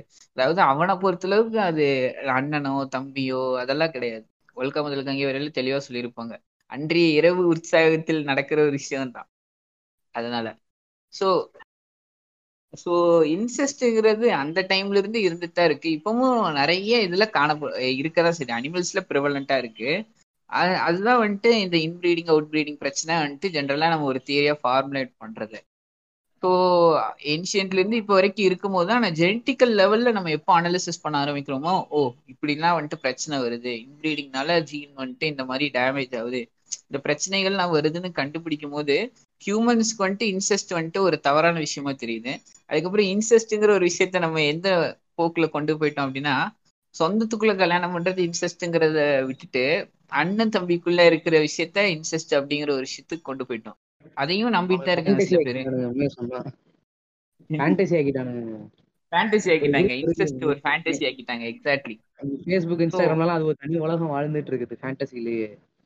இவங்களை பொறுத்தளவுக்கு இன்செஸ்ட்னா ஒண்ணும் இல்ல, கேம் ஆஃப் த்ரோன்ஸ்ல நடக்கிற ஒரு விஷயம் அவ்வளவுதான். அவங்கள பொறுத்தளவுல இன்செஸ்ட், பட் இன்செஸ்ட்னால இப்பவும் பல பேர் வந்துட்டு அஃபெக்டடா இருக்காங்க. ஆக்சுவலா ஒரு விஷயம் உண்டு, நான் இன்னொரு விஷயம் டார்வினோட லைஃப் பத்தி சொல்லும் போது சொல்லணும்னு நினைச்சேன். ஸோ இப்போ வந்துட்டு பார்த்தீங்கன்னா அந்த காலத்துல எப்படி அப்படின்னா, இந்த இந்த ஃபேமஸ் டூ யூனிவர்சிட்டிஸ் இருக்கு இல்லையா, இந்த கேம்பிரிட்ஜ் அண்ட் ஆக்ஸ்போர்ட். ஸோ அதுல படிக்கணும் அப்படின்னா யூ ஹாவ் டு சைன், அதாவது ஏஞ்சில் ஏஞ்சலிக்கன் சொசைட்டின்னு சொல்லுவாங்க. ஆக்சுவலாக Darwin belongs to that Anglican ஃபேத்தும். ஸோ அதில் என்னன்னா அந்த டைம்ல வந்துட்டு you should sign a article, like நீங்கள் ஒரு தீசிஸ்டாக இருந்தாலும் அந்த யூனிவர்சிட்டியில் படிக்க முடியும் ஆக்சுவலாக. ஸோ அந்த டைம்ல என்ன பண்ணாங்கன்னா இந்த நான் கன்ஃபர்மிஸ்ட்ன்னு சொல்லுவாங்க சில பேர்லாம் ஆக்சுவலாக. ஸோ அவங்கெல்லாம் என்ன பண்ணாங்கன்னா ஸ்காட்லாண்டில் இருக்க யூனிவர்சிட்டிஸில் படிக்க வச்சாங்க. ஸோ அதனால தான் இவர் வந்துட்டு யூனிவர்சிட்டி ஆஃப் எடின்பர்க் போவார். அதுக்கப்புறம் இந்த பிலியன் சொசைட்டி பிலியன் சொலை சொசைட்டின்னு தான் நினைக்கிறேன். ஸோ அதில் வந்துட்டு இருக்க எல்லாருக்குமே இந்த நேச்சுரல் ஹிஸ்ட்ரியில் இன்ட்ரெஸ்ட் இருக்கும். ஸோ அப்படியே வந்துட்டு நேச்சுரல் ஹிஸ்ட்ரியில் போகிறக்குமே ஒரு ஒரு விதத்தில் லைஃப்பில் வந்துட்டு ரிலீஜன் வந்துட்டு டார்வினுக்கு ஹெல்ப் பண்ணியிருக்குன்னு நான் சொல்லுவேன் ஆக்சுவலாக. இல்லை அது வந்து ரிலீஜன் ரிலீஜன் படி இவனுங்க என்ன சொல்கிறது, இதுதான் வரணும்னு சொல்கிறது வந்து ஒரு அடக்குமுறை தானே இல்லையா, அடங்கி போய் தான் உள்ள வந்திருக்காரு. இருந்தாதான் இந்த காலத்துல நீ படிக்க முடியுங்கிற மாதிரி தான் இருந்திருக்கு. லைக் இப்போ அந்த நம்ம எப்படி அந்த காலத்துல வந்துட்டு பார்ப்பான்கள் மட்டும் ஆதிக்கம் செலுத்திட்டு இருந்தோம் இந்த விஷயம். அந்த எக்ஸாம்பிளுக்கு எக்ஸாம்பிளுக்கு எவ்வளவு காலேஜ் இருக்குங்க நம்ம நம்ம தமிழ்நாட்டிலேயே. கிறிஸ்டினா இருந்தா சீட் கொடுப்பானுங்க, ஒரு சில காலேஜ்ல ஹிந்துஸ் மட்டும் சீட் கொடுப்பானுங்க. சென்னையில ரெண்டு காலேஜ் இருக்கு, கிறிஸ்டின் சீட் கொடுக்குற இந்து சீட் கொடுக்குற ரெண்டு காலேஜ் இருக்குது, முஸ்லீம் சீட் கொடுக்குற காலேஜ் இருக்குது. எங்க ஓப்பனாவே ஓப்பனா சொல்லாம வேணாம்னு யோசிச்சிட்டு இருக்கேன். என்ன ப்ரோ ஓப்பனா கோட்டாவே வச்சிருக்காங்க சில காலேஜஸ்லாம். நீ கிறிஸ்டியனா இருந்தா உனக்கு நீ கிறிஸ்டியனா இருந்தா உனக்கு ப்ரிஃபரன்ஸ் அப்படின்னு சொல்லிட்டு. ஸோ ரிலீஜன் பேஸ்டாவே அந்த காலத்துல நிறைய இருந்திருக்கு. ஸோ இவரோட வாழ்க்கையிலுமே அது ஒரு பார்ட்டா பிளே ஆயிருக்கு. இதுல அந்த அனுபவம் இருக்கிற நான் வந்து கொஞ்சம் சொல்றேன். ஆக்சுவலா வந்து இது வந்து நம்ம உள்ள புடிச்சு இழுத்து போடும்போது என்ன பண்ணுவானுங்கன்னா, இவங்க மட்டும்தான் படிக்கணும்லாம் அவனுங்க எதிர்பார்க்க மாட்டானுங்க. மேக்ஸிமம் நம்ம ஊர் சர்ச்சில் போய் பார்த்தோன்னு வச்சுக்கோங்களேன், நம்ம சர்ச்சு ஃபாதர் யாராச்சும் தெரிஞ்சிச்சு அப்படின்னா வந்து அவர் வந்து கரெக்டாக ஒரு காலேஜை பார்த்து அந்த காலேஜில் போய் ஜாயின் பண்ணிக்க அப்படின்னு சொல்லிட்டு நம்ம ஒரு லெட்டரை கொடுத்து அனுப்பிவிட்டோம்னா போதும். அது வந்து மேக்ஸிமம் எந்த ரிலீஜனை சேர்ந்தவங்களா இருந்தாலும் பரவாயில்ல. அவங்களுக்கு என்னன்னா யார் யார் வேணா வரலாம், கன்வெர்ட் ஆகலாம். கன்வெர்ட் பண்ணுற மாதிரி சில ஸ்டேஜில் இருக்கணும், ஸ்டேஜில் இருக்கிற மாதிரி பசங்களாக பிடிச்சி பொண்ணுங்களை பிடிச்சி அந்த மாதிரி தான் வந்து இது பண்ணுவாங்க. இப்போ உள்ளே போனதுக்கப்புறம் பார்த்தீங்கன்னா பசங்களை விட ஸ்டாஃப்ஸ் தான் வந்து அந்த மாதிரி தியிஸ்டிக்காக இருப்பாங்க ரொம்ப. அதாவது ச இப்போ மிஷினரி கா மிஷினரி ஸ்கூல்ஸு காலேஜஸ் இதெல்லாம் நம்ம வந்து புகழ்ந்துட்டுருக்கோம். ஏன்னா வந்து நம்ம ஹிந்துவிசமை பொறுத்த வரைக்கும் பெருசாக ஸ்கூல்ஸோ இல்லை காலேஜஸோ வந்து பெருசாக கட்ட மாட்டானுங்க, ஆனால் கோயில் கட்டுறது அந்த மாதிரி முடிச்சுருவாங்க. இவங்க வந்துட்டு பார்த்தீங்கன்னா கிறிஸ்டியன்ஸ், முக்கியமாக கிறிஸ்டியன்ஸ் வந்து மிஷினரி ஸ்கூல்ஸு காலேஜஸ் வந்து ரொம்ப அதிகம். ஸோ அதை வந்து நம்ம வந்து இன்னைக்கு ரொம்ப அப்ரிஷியேட் பண்ணிட்டு இருப்பாங்க நிறைய பேர். அவனாச்சும் மதத்தை வச்சு எஜுகேஷனாகவே கொடுக்குறான், நீ அதையாச்சும் கொடுக்குறியா அப்படின்னு சொல்லிலாம் கேட்டுட்டு இருப்பாங்க. அதில் இருக்கிற டேஞ்சரை வந்து நான் கொஞ்சம் ஷேர் பண்ணிக்கிறேன்னு நினைக்கிறேன். என்னன்னா உள்ளே பார்த்தீங்கன்னா அந்த சர்ச்சில் விசுவாசமாக இருக்கிற ஸ்டாஃப்ஸ் மட்டும்தான் உள்ளே இருக்க முடியும். அந்த ரிலீஜனுக்கு விசுவாசமாக இருந்தால் தான் அவனுக்கு வந்து டீச்சிங் போஸ்ட்டே கிடைக்குன்ற மாதிரி தான் இன்னைக்கு வரைக்குமே அந்த காலேஜஸ்ஸு ஸ்கூல்ஸ்லாம் இருக்குது. நிலைமைகள் வந்து அப்படி தான் இருக்குது. ஒருத்தர் வந்து அங்கே உள்ளே போயிட்டு அப்புறம் வந்து ஏத்திஸ்டா மாறிட்டாரு அப்படின்னா, கொஞ்சம் ஆக்னோவாக இருந்துட்டாரு அப்படின்னா அவர்கிட்ட அவர்கிட்ட வந்து அவ்வளோ ஒடுக்குமுறை வந்து அந்த நிர்வாகம் வந்து கொடுக்கும். அதை நான் நேரில் கண்ணாலேயே பார்த்துருக்கேன். அதுவும் பார்த்தீங்கன்னா உள்ளே பார்த்தீங்கன்னா அந்த டார்வினிசம் வந்து அவனுங்க ஏற்றுக்கவே மாட்டானுங்க எந்த ஸ்டாஃப்ஸும். ஒரு டார்வினிசம் ரிஜெக்ட் பண்ணுற ஒரு எஜுகேஷன் வந்து எந்த அளவில் இருக்கும் அப்படின்ட்டு வந்து நீங்களே யோசித்து பார்த்துக்கங்க. அவன்கிட்ட போய் பேசணுன்னா அவனுக்கு என்ன சொல்லுவானுங்கன்னா, டார்வினிசம் வந்து ஒரு ஹைப்போதீசிஸ்ப்பா, அது இன்னும் யாரும் ப்ரூவ் பண்ணல, யாரும் ப்ரூவ் பண்ணவும் முடியாது. நீங்கள் எப்படி மில்லியன் இயர்ஸ்க்கு வந்து நீங்கள் டைம் ட்ராவல் பண்ணி நீங்கள் போய் காட்ட போறீங்களா, இப்படி இருந்துச்சு அப்படி இருந்துச்சுன்னு சொல்லி அப்படின்னு சொல்லிட்டு அந்த மாதிரியே தான் பேசுவாங்க. கொஞ்சமாச்சும் ப்ரொஃபஸர் மாதிரி கொஞ்சமாச்சும் பேசுங்களா அப்படின்ற மாதிரி இருக்கும். அங்கே படிக்கிற ஒரு ஜுவாலஜி ஸ்டூடெண்ட் நிலைமையை யோசிச்சு பார்க்குறீங்க எவ்வளோ கஷ்டமா. ஆக்சுவலாக அவங்களுக்கு வந்து சிலபஸ் மட்டும்தான் படிக்கணும்.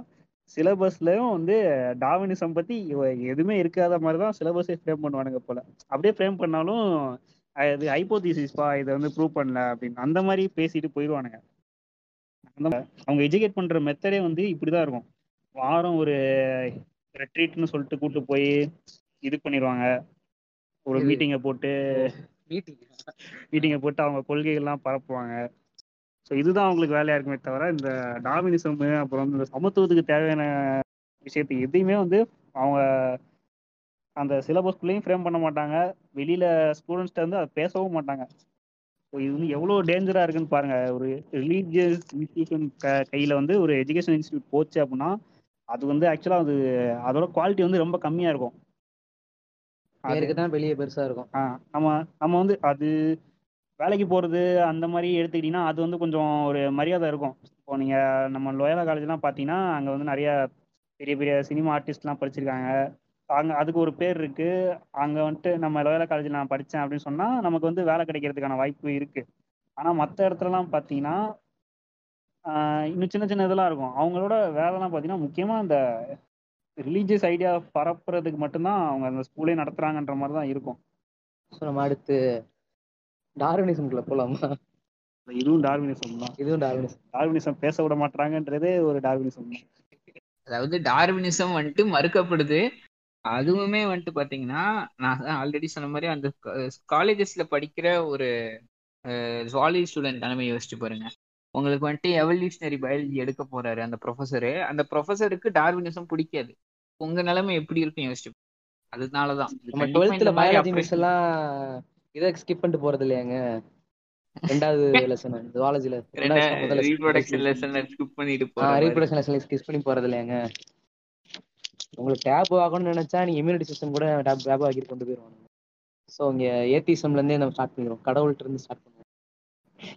ஓகே காம்ரேட் சாப்பியன், நீங்க சொல்லுங்க டார்வினிசம்க்கும் ஏத்திசம்க்கும் உள்ள ரிலேஷன்ஷிப். அதுக்கும் அது வந்து எப்படி உங்களுக்கு ஏத்திசம் ட்ரீட் பண்ணிச்சு? ஏன்னா நீங்க வந்து ஃபர்ஸ்ட் ஏத்திசம்ல இருந்து தான் நீங்க ஸ்டார்ட் பண்ணீங்க. நீங்க உங்கள்கிட்ட ஸ்டார்ட் பண்றது கரெக்டா இருக்கும்னு நினைக்கிறேன். முக்கியமான இப்போ அந்த பேர் மனுஷன் எப்படி உருவானாங்க அப்படின்றத சொல்றதுதான்.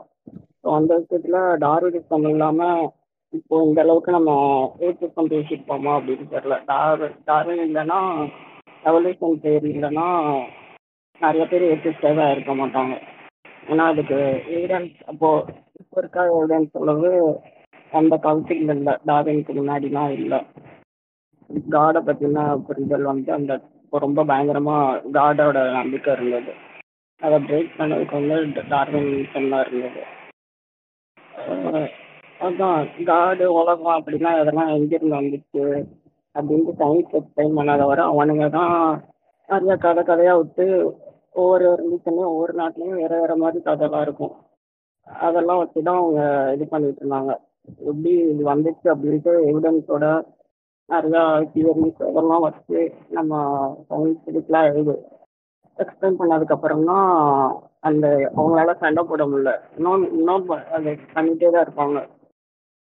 இன்னும் நிறையா கண்ட்ரீஸில் எவல்யூஷனை டிஸ்ப்ரூவ் பண்ணுறதுக்கெலாம் ரிசர்ச் பண்ணிட்டு அந்த அந்த சைடர்னு பண்ணிட்டு இருக்காங்க. வியட்நாமில் அப்புறம் கேண்டிடெல்லாம் வாட்டிக்கனில் கூட அப்படி ஏதோ ரிசர்ச் போட்டு ரிசர்ச் வந்து கேள்விப்பட்டிருக்கேன்.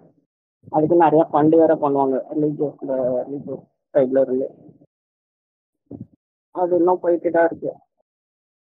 இந்த ரிலீஜியன் ஐடியா அந்த கிறிஸ்டியானிட்டியும் சரி அப்புறம் நம்ம இது முஸ்லீம் இஸ்லாமிக்கும் கூட கிறிஸ்டியானிட்டிலேருந்து வந்தது தானே சொல்லுவாங்க. அவங்களுக்குமே அந்த காட் பார்த்தீங்கன்னா அவங்களுக்குமே அந்த ஆதி மனிதர்கள்லாம் பார்த்தீங்கன்னா ஆதாம் ஏவாள்ன்ற மாதிரி தான். நம்மளோட வேதங்கள்லயே ஜீசஸ் கிரைஸ்ட் பத்தின பதிவு இருக்கு தெரியுமா? கடைசியில பார்த்தா ஒரு இயேசு வந்து கிறிஸ்டியா இந்துவா அப்படின்னு சொல்லிட்டு நேற்று ஒருக்கா பேசிட்டு இருந்துச்சு. ஏசுநாதர் ஏசு நாடார்ன்ற பேர் தான் ஏசுநாதர்ன்ற மாதிரி சொல்லிட்டு இருந்தாங்க. அது தெரியுமா உனக்கு? அவர் நீ இந்து கொண்டீங்க. அவர் நாடார் கம்யூனிட்டி கம்யூனிட்டி சேர்ந்தவருங்க ஏசுன்றவரு. இது ஆக்சுவலா அவர் அவர் அவரோட ஜாதியை வச்சு ஒரு பெரிய கலவரமே நடந்திருக்குது. ஒரு மூணு பேர் சண்டைக்கு வருவானுங்க. அவர் வந்து ஆட்டுக்குட்டி கையில வச்சுட்டு இருக்கிறாரு, அப்போ ஒரு கோனாரு அப்படின்னு சொல்லி சண்டைக்கு வருவானுங்க. இல்ல வந்துட்டு அவர் வந்து இந்த தச்சர் வேலை பார்த்தாருன்னு சொல்லிட்டு பைபிள்ல வந்து இது இருக்கு, ஆதாரங்கள் இருக்குது. ஸோ தச்சரோட பார்த்தாருன்னா அப்போ வந்து நான் வந்து இவரு ஆசாரி ஆசாரிமாரு அப்படின்னு மாதிரி அப்படிம்பாங்க. இன்னொன்னு வந்துட்டு பைபிள் அவர் கோட் பண்ணியிருப்பாரு, நான் உங்களை மனிதர் மீன் மீன் பிடிக்கிறவங்களை பார்த்து கூட்டு போவார், இவர் மீன் பிடிக்க போவார், இந்த மாதிரிலாம் நடக்கும். அப்போ வந்து அவர் என்ன அது மீன் பறையர்னு ஒரு ஜாதி இருக்குல்ல அவங்களா அப்படின்னு சொல்லி கேட்பாரு. அது ஒரு அப்படி அப்படி ஒரு கான்செப்ட் இவனுங்களா நம்ம பசங்களா பேசிக்கிறது தானே, அது நல்லா இருந்துச்சு. அது ஒரு கான்செப்ட் நல்லா இருந்துச்சு, வள்ளுவர் என்ன ஜாதி பேசுற மாதிரி. இல்ல தண்ணியில நடந்தாரு அப்போ மேஜிக் மேன்சின்னு சொல்லிட்டு ஏதாச்சும் ஜாதி இருக்கா? அது மெர்சல் விஜய் கேட்டா தெரியும். இல்ல இன்னொரு விஷயம், நம்ம பாபா கூட இமயமலையில இருந்தாருலாம் சொல்லுவாங்கல்ல, அதாவது இஸ்லாத்துலயும் கிறிஸ்டியானிட்டிலயுமே பொதுவா இருக்க ஒரு விஷயம்னா இந்த அடமண்டி அந்த உருட்ட கதையை வந்துட்டு முதலே வந்துட்டு சொல்லுவாங்க. ஒரு விதமா டிஃப்ரெண்டா இருக்கும் ஆக்சுவலா, அது ஒரே உருட்டு டிஃப்ரெண்ட் நேம், கிட்டத்தட்ட ஒரே நேமா இருக்காது, டிஃப்ரெண்ட் நேம் வேற ஏதோ சொல்லுவாங்க இஸ்லாத்துல, அந்த மாதிரி சொல்லுவாங்க. ஒரே ஒரே ரிலீஜன்னா குரானோட ஃபர்ஸ்ட் ஹாஃபும் பைபிளோட ஃபர்ஸ்ட் ஹாஃபும் அப்படியே ஒரே மாதிரி தான் இருக்கும். அந்த ஆதாம் கதை அதுக்கப்புறம் ஆப்ரஹாம் அது எல்லாமே அதே அப்படியே இருக்கும், எல்லா கேரக்டர்ஸ் முதற்கொண்டு அப்படியே இருக்கும். அதுக்கப்புறம் தான் ரெண்டும் பிரிஞ்சது. இங்கே வந்து ஜீசஸ் வந்தாரு, அவர் காடுன்ட்டு கிளைம் பண்ணிக்கிட்டாரு, நான் காடோட மகா அப்படின்னு கிளைம் பண்ணிக்கிட்டாரு. அந்த சைடு வந்து முகமது வந்தாரு, அவர் வந்து மகா அப்படி நான் காடுன்னு கிளைம் பண்ணல, நான் தான் கடைசி ப்ராஃபட் அப்படின்னு சொல்லிட்டு அவர் அந்த குரான் எழுதி அதுக்கான ரூல்ஸ்லாம் போட்டு அதை வேற மாதிரி ஒரு ரிலீஜன் ஆகினார். ஆனால் பேசிக் கான்செப்ட். ஆனால் ரெண்டு பேரும் பார்த்தா அந்த முகமது வந்து யார் அல்லான்னு சொல்கிறாங்களோ அல்லான்னா காடுன்னு அர்த்தம். இங்கேயும் கிறிஸ்டியானிட்டிலையும் காடு காடோட ஃப்ரெண்டு தான் கிட்டத்தட்ட ரெண்டு பேரும் ஒரே காடை தான் ஃபாலோ பண்ணுறாங்க. லைக் அவங்க கணக்கு படி பார்த்தாலே அது ஒரே காடு தான், வேறு வேறு ரூல்ஸு ரெகுலேஷன் அந்த ரிலீஜன் வேறு கல்ச்சர் மாதிரி இருக்கும். ரீசெண்டா பக்ரீத் கொண்டாடுனதுமே அந்த தான், இந்த ஆபிரகாம் பத்தியே கொண்டாடி இருப்பானுங்க, இவங்க இப்ராஹிம் பேர் கொண்டே இருப்பாங்க. பைபிள் அதே கதை ஆபிரகாம்ன்ற பேர்ல இருக்கும். இத நம்ம ஒரு பெரிய இடிய தூக்கி போனோம்னா நம்ம பிஷப் உஷரோட கதை தெரியும்ல, அவர் சொன்னது உலகம் பாத்தீங்கன்னா, நாங்க இது வந்து காஸ்மிக் டூமியில் எபிசோட நாங்க பேசியிருப்போம். அக்டோபர் இருபத்தி மூணாம் தேதி கிமு நாலாயிரத்தி நாலுல தான் உலகமே தோன்றுச்சு அப்படின்ற மாதிரி அவர் சொல்லியிருப்பாரு. அதை அந்த தான் நம்ம உடைச்சாலே பெரும்பாலும் அந்த டார்வினிசம் வந்து நம்ம ப்ரூவ் பண்ணிடலாம்ல. ம் ம் ஆக்சுவலாக அதெல்லாம் உடைக்கணும் அவசியமே இல்லை. உனக்கு இப்போ நார்மலாக ஒரு க ராக்கன் வந்து டேட்டிங் பண்ணுற பிரச்சனை நேரம் வந்துச்சு. இப்போ எவ்வளோ இவ்வளோ வருஷங்கள் முன்னாடி ராக்கு டேட் பண்ணுறானுங்க, இப்போ கார்பன் டேட்டிங் பண்ணுறானுங்க. அந்த ஆர்கியாலஜிஸ்டில் ஜியாலஜி சைடு பார்த்தீங்கன்னா ராக்ஸ் டேட் பண்ணுறானுங்க. நீங்கள் ராக்ஸை டேட்டிங் பண்ணுறதுக்கு அவன் யூஸ் பண்ணுற ஆஃப் லைஃப் பீரியட் பார்த்தீங்கன்னா மில்லியன்ஸ் ஆஃப் இயர்ஸ் கணக்கு போகுது. அப்படி பார்க்கும்போது எப்படி கிமு நாலாயிரம்னா அது கண்ணிலே தெரியாத அளவுக்கு பறந்து போயிடும். அந்த இடத்துல ஸ்டார்டிங்கில் அடி வாங்கிடும் உங்களுக்கு. அது டேட்டிங் ஸ்டார்ட் ஆயிடுச்சுன்னா ஒரு ராக்கு, இப்போ ராக்கு அந்த ராக் டேட்டிங் கூட விடுங்க, அந்த ராக் இருந்த டைமில் இருந்த அனிமலோட டேட்டிங் எடுத்து பார்த்தாலே உங்களுக்கு போயிடும். இந்த இத்தனை மில்லியன் மில்லியன் இயர்ஸ் மாதிரி இந்த அனிமல் இருந்துச்சு, நம்ம ஒரு கணக்கு சொல்கிறோம், அந்த அனிமல் இருந்ததுக்கான எவிடன்ஸ் இருக்குது, ஃபாசில் நம்ம கண்ணால் பார்க்குறோம். அது போ அது போட்டு போன சாப்பிட்டு போட்ட ஷிஃப்டோட ஃபாசில் கூட நம்ம பார்க்குறோம். இவ்வளோ டீட்டெயிலாக வச்சுக்கிட்டு நீங்கள் அந்த இதெல்லாம் தூக்கிட்டு வரவே முடியாது. இல்லை இதெல்லாமே நம்ம எவல்யூஷனோட எவிடன்ஸ் எவல்யூஷனோட எவிடன்ஸ் தான். கண்டிப்பாக இது இந்த ரிலீஜன் பற்றி பேசும்போது, கிறிஸ்டியானிட்டி இஸ்லாத்தை பேசும்போது ஒரு மனுஷனை பற்றி பேசாமல் இருக்க முடியாது. இந்த ஜாகிர் நாயக்னு ஒருத்தர் தெரிஞ்சிட்டு இருப்பார், அவரை மாதிரி வந்துட்டு நாயக் எனக்கு தெரியல வீடியோ ஒண்ணு இருக்கும் யூடியூப்ல, அந்த வீடியோ அடிக்கடி சிரிப்பா இருக்கும்.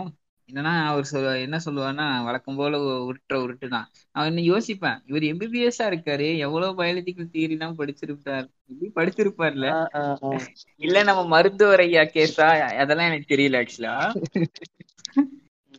ஸோ வந்துட்டு அவர் என்ன சொல்லுவாருன்னா, இது வெறும் ஹைப்போதீசிஸ் தான், இதெல்லாம் நம்ம ஏமாத்துறதுக்காக அல்லாஹ்வின் பவரை மறைக்கிறக்காக அந்த மாதிரிலாம் சொல்லுவார். ஏன்னா அன்ப்ரூவன் கன்ஜெக்சரட் அந்த மாதிரிலாம் சொல்லுவார். அதாவது யூகத்தில் ஒன் ஆஃப் த பெஸ்ட் யூகம் அது இதுன்னு சொல்லிட்டு ரொம்ப எகென்ஸ்டாக பேசிட்டு இருப்பாரு, டார்வினிசம்க்கு எகென்ஸ்டாகவும் டார்வின் தியரிக்கு எகென்ஸ்டாகவும். இன்னைக்கு மதியானம் இந்த சேது படம் கூட பார்த்துருந்தேன், அதில் பாலா மாமாவே ஒரு, அதாவது இது டார்வினிசமுக்கு தொடர்பில்லாத ஒரு விக்ரமுக்கு வந்துட்டு இந்த கொஞ்சம் மென்டலி மாதிரி ஆயிடுவார், மென்டலி அந்த டிசபிலிட்டி ப்ராப்ளம் வரும்போது என்ன சொன்னா, நம்ம கையில எதுவும் இல்லை, சில டைம் வந்துட்டு கடவுளையும் நம்பணும் அந்த மாதிரி சொல்லியிருப்பேன். நான் என்னதான் இருந்தாலும் டாக்டர், ஸோ டாக்டரை வந்துட்டு தீசிஸ்டா இருக்கிறது தவறு இல்லை, பட் அதை வந்துட்டு அதை என்கரேஜ் பண்றாங்க இல்லையா மற்றவங்க இடையில, அப்போ அது தவற ஆடிது, அதுதான் தவறு.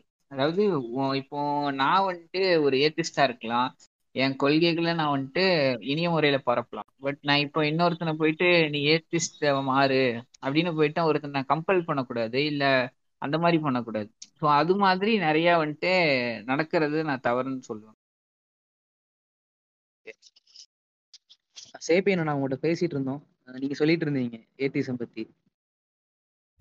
அதான் அந்த வாக்கியம் பத்தி நானும் நிறையா ஒரு தட்ட சண்டை போட்டுட்டு இருக்கேன் சண்டை போட்டுருக்கோம். ஒரு அவரோட வீடியோஸ் எல்லாமே பயங்கர பார்த்தாலே நமக்கு மண்டை காமிச்சிடும் அந்த மாதிரி இருக்கும். அவர் பேசுறதெல்லாம் evolution is just a theory அப்படின்னு தான் ஆரம்பிப்பார் ஆரம்பிச்சிருக்கு. அவர் அவரோட வீடியோஸை நிறைய பேர் டீபங்க் பண்ணி ஏகப்பட்ட யூடியூப்ஸ் வந்து போட்டுகிட்டே இருப்பாங்க. ஒரு ஒரே வீடியோவில் நூறு குறை கண்டுபிடிச்சி எல்லாமே ஃபேலசியஸாக இருக்குது அப்படின்னு போட்டுட்டு இருப்பாங்க. இது மாதிரி நிறையா பேர் இருக்காங்க எவல்யூஷன் நம்பாமல் அதுக்கு திரும்ப ஆர்கியூ பண்ணிகிட்டே இருப்பாங்க. என்னென்னமோ கொடுப்பாங்க, எவிடன்ஸ் கொண்டு வர சொன்னால் கொடுக்க மாட்டாங்க. அதுக்கு ஏதாவது ஒரு எக்ஸ்பர்ட் பேப்பரை தூக்கிட்டு வருவாங்க. இது வந்து இப்படி தான், இது வந்து லிங்க்ஸ்லாம் இருக்குது அப்படி இப்படின்னு சொல்லிட்டு ஏதாவது கொண்டுட்டு வந்துகிட்டே இருப்பாங்க. எவிடன்ஸு அவ்வளோ இருக்கும், அவனுக்கு எது ஃபேலசியாக கொண்டு எது தப்புன்னு கண்டுபிடிக்கலாம் அப்படின்னு தேடி எடுத்து வந்து ஏதாவது சொல்லிட்டு இருப்பாங்க. அந்த மாதிரி தீஸ் நிறையா பேரை பார்த்துருக்கேன். ரொம்ப கன்சர்வேட்டிவாக இருக்கவங்க, அவங்களால ஏற்றுக்கவே முடியாது. அவங்க பயங்கரமாக படிச்சிருப்பாங்க, பட்டம்லாம் வாங்கியிருப்பாங்க. எங்கள் வீட்டில் எங்கள் ரிலேட்டிவில் கூட ஒருத்தர் மைக்ரோ பயாலஜியில் பிஹெச்டி தான் முடிச்சிருக்காரு. ஆனால் ஒரு ஃபுல்லாக எவல்யூஷனை நம்ப மாட்டார். அந்த மாதிரி ஆளுங்க தான் சுற்றி சுற்றி இருக்காங்க. வந்து நான் பேசும்போது எனக்கு வந்து சில கொஷின்ஸ்லாம் நிறையா வந்துருக்கு. அதை நான் வந்து இப்போது கேட்குறாங்க. இதுக்கு வந்து நம்ம காம்ரேட் சாப்பியன் வந்து கரெக்டாக இருப்பான்னு நினைக்கிறேன் அந்த கேள்வியில் ஆன்சர் பண்ணுறது. நான் நிறைய பேருக்கு ஆன்சர் கொடுத்துருக்கேன். இப்போ வந்து நம்ம காம்ரேட் சாப்பியன் வந்து அதுக்கு பர்ஃபெக்டாக இருப்பார் அந்த ஆன்சர் சொல்கிறதுக்கு. இப்போ வந்து நான் வந்து ரெகுலராக டார்வினிசம் பேசுகிறதால என்னோட ஃப்ரெண்ட் சர்க்கிளில் வந்து சில பேர்லாம் வந்து சண்டைக்கு வருவாங்க. அது என்ன சண்டை நடக்கும் அப்படின்னா, டார்வினிசம் பேசுகிற ஆனால் ஆன்டிநெட்டாலிசம் சப்போர்ட் பண்ணுற, அப்புறம் எல்ஜிபிடிக்கு சப்போர்ட் பண்ணுற அப்படின்னு சொல்லிட்டு ஒரு ஆர்குமெண்ட் வந்து வரும். ஏன்னா டார்வினிசம்னாலே வந்து ரீப்ரொடக்ஷன் தான் அங்கே சொல்கிறாங்க. நம்ம ஹெல்த்தியாக வாழ்ந்துட்டு அப்புறம் வந்து ரீப்ரொடியூஸ் பண்ணி இன்னொரு இதை கொடுக்கணும். ஆனால் வந்து டார்வின் டார்வின் பேசும்போது அந்த காலத்தில் வந்து எல்ஜிபிடிக்குலாம் வந்து எதுவுமே இல்லையே, அது வந்து இயற்கைக்கு புறம்பாக தானே இருக்குது அப்படின்ற மாதிரிலாம் வந்து சண்டை நடக்கும். ஸோ அதுக்கு வந்து அந்த இதுக்கு வந்து நீங்கள் என்ன ஆன்சர் கொடுப்பீங்க காம்ரேட் சாப்பியன்? அதான் டார்வினிசம்ன்றது எப்படி வந்தது அப்படின்னு சொல்கிறது தான் டார்வினிசம். எப்படி நம்ம எவால்வ் ஆனோம் அப்படின்னு சொல்கிறதா டார்வினிசம். அவர் நீ அந்த மாதிரி எப்படி எது best survival of the fittest அப்படின்ட்டு டார்வின் சொன்னதே கிடையாது. அதே வந்து அந்த நான் சொன்ன சோசியல் டார்வினிசம் அவர் கிரியேட் பண்ணது தான் அந்த சர்வைல் ஆஃப் த ஃபிட்டஸ்ட் அப்படின்னு. டார்வின் சொன்னது வந்து சர்வைல் ஆஃப் த பெஸ்ட் அடாப்டன்ட் அப்படின்னு நிர்மலாஜ் அந்த மிஸ்டர் ஜிகே பாட்காஸ்ட் கூட சொல்லியிருப்பார். ஏன் அவர் அதை சொன்னார்னா, அந்த விஷயத்தை வச்சு டார்வினிசம் ரொம்ப அட்டாக் பண்ணாங்க. அவர் அவனுங்க பண்ணது வந்து டார்வினுக்கும் அதுக்கு சம்மந்தமே கிடையாது. டார்வினோட தியரியே வேற, இவனுங்க சொன்னது வந்து அன்சைன்டிஃபிக்கான ஒன்று. இதை வச்சுட்டு நிறையா ரொம்ப இது பண்ணாங்க. பீப்புளை வந்துட்டு பயங்கர டிஸ்கிரிமினேட் பண்ணி டிசேபிள் பீப்புளெல்லாம் லைக் கொண்டுட்டு இருந்தாங்க. ஜீவித்தை கொள்றதுக்குனாக்கி டிசேபிள் பீப்புளை வந்துட்டு ஹிட்லர் பண்ணாரு. அதுக்கு முன்னாடியும் டிசேபிள் பீப்புளுக்கு எதிராக நிறையா இது பண்ணாங்க. ஏன்னா அவங்க தியரி என்னன்னா, இவங்கெல்லாம் செத்துட்டா யார் பெஸ்ட்டு ஒரு பெஸ்ட்டு ஹியூமன் ஜீனை உருவாக்கணும், ஹியூமன் ஸ்பீசிஸை உருவாக்கணும், ஹியூமன் ரேஸை உருவாக்கணும் அப்படின்றது தான் அவங்க ஐடியா. இவங்கெல்லாம் செத்துட்டா இவங்களுக்குள்ளேயே நல்லா ஹெல்த்தியாக இருக்க பீப்புளுக்குள்ளே, ஒயிட் பீப்புளுக்குள்ளே இவங்களுக்குள்ளேயே திரும்ப திரும்ப நான் ப்ரீட் பண்ணிகிட்டே இருந்தால் இன்னும் ஹெல்த்தியான ப்ரீட் ஹியூமன் ப்ரீட் நமக்கு கிடைக்கும் அப்படிங்கிறது தான் அவங்களோட ஐடியா. அதை தான் அவங்க பண்ணிகிட்டு இருந்தாங்க. ஆனால் அது வந்து சயின்டிஃபிக்கலாக தப்பான ஒரு விஷயம். மொத்தம் டார்வின் சொன்னது மிஸ்இன்டர்பிரட் தான் அந்த அந்த தியரி. ஸோ அதுக்கப்புறம் அந்த சயின்டிஸ்ட்லாம் அதை இது பண்ணிட்டாங்க, டீபங்க் பண்ணி அது தப்பு அப்படின்னு சொல்லிட்டாங்க. அதுக்கப்புறம் அந்த ஈஜிஎம்எஸ் கான்செப்ட் வந்து இன்னும் அப்பப்போ பேசிகிட்டு இருக்காங்க. ஆனால் இப்போது உண்மையான விஷயம் தெரியும், அதுக்கப்புறம் அது இப்போ ஸ்டாப்பாக இருக்குது. அதுதான். இதுக்கு ஆன்டிநாட்டலிசம் அதுக்கும் டார்வினிசமுக்கும் சம்பந்தம் கிடையாது. டார்வின் வந்து நம்ம எல்லாரும் எப்படி எவால்வ் ஆனோம்னு சொன்னாரு. டார்வினிசம் வந்து நம்ம எல்லாரும் ஒரே இதுல இருந்து எவால்வ் ஆனோம், ஸோ எல்லாரும் ஈக்குவல் தான் அப்படின்னு சொல்றதா டார்வினிசம். சொசைட்டிக்கு எப்படி அப்ளை பண்ணி பார்க்கலாம்னா, அதான் எல்லாரும் எல்லாரும் சோசியல் அனிமல் தான், எல்லா எல்லாரும் ஒரு எல்லா அனிமல்ஸ் மாதிரியும் தான். நம்ம நமக்கு இன்னும் கொஞ்சம் அறிவு இருக்கு, அவ்வளோ மட்டும்தான். அந்த அறிவை வச்சுட்டு எல்லாரும் ஈக்குவலாக ட்ரீட் பண்ணணுமே தவிர ஏழை கீழன்னு பார்க்கக்கூடாது. எப்படி இதில் எல்ஜிபிடி கம்யூனிட்டியில் எப்படி செக்ஸுவாலிட்டிஸ்லாம் எவ்வளோ எவால்வ் ஆகிருக்கு, எல்லா அனிமல்ஸ் மாதிரியும் அவங்களுக்கும் வேற வேற செக்ஷுவல் ப்ரிஃபரன்சஸ் இருக்கு, அந்த மாதிரி இருக்கு. அது எல்லாமே இதோட சேர்ந்தது தான். ஆன்டிநாட்டாலிசம் வந்துட்டு என்ன சொல்றது, அதுதான் டார்வின் வந்து ப்ரீட் பண்ணணும் அப்படின்றதெல்லாம் அவர் சொல்ல கிடையாது.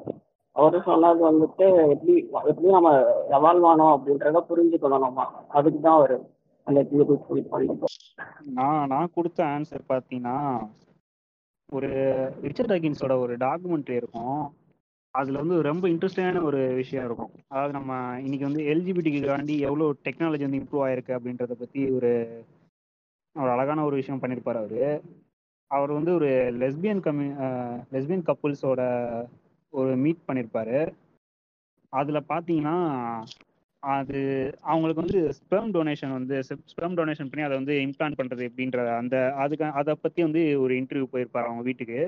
போயிட்டு பண்ணும்போது பார்த்தீங்கன்னா இந்த மாதிரி அவங்க வந்து ஸ்பெர்ம் வந்து ஸ்பெர்ம் டொனேட் பண்ணுறவங்களுக்கு எந்த மாதிரி இதெல்லாம் இருக்கணும்னு சொல்லிட்டு இவங்களே வந்து கஸ்டமைஸாக செலக்ட் பண்ணிக்கலான்ற மாதிரிலாம் டெக்னாலஜி வந்து இப்போ இருக்குன்னு சொல்லி சொல்லுவாங்க.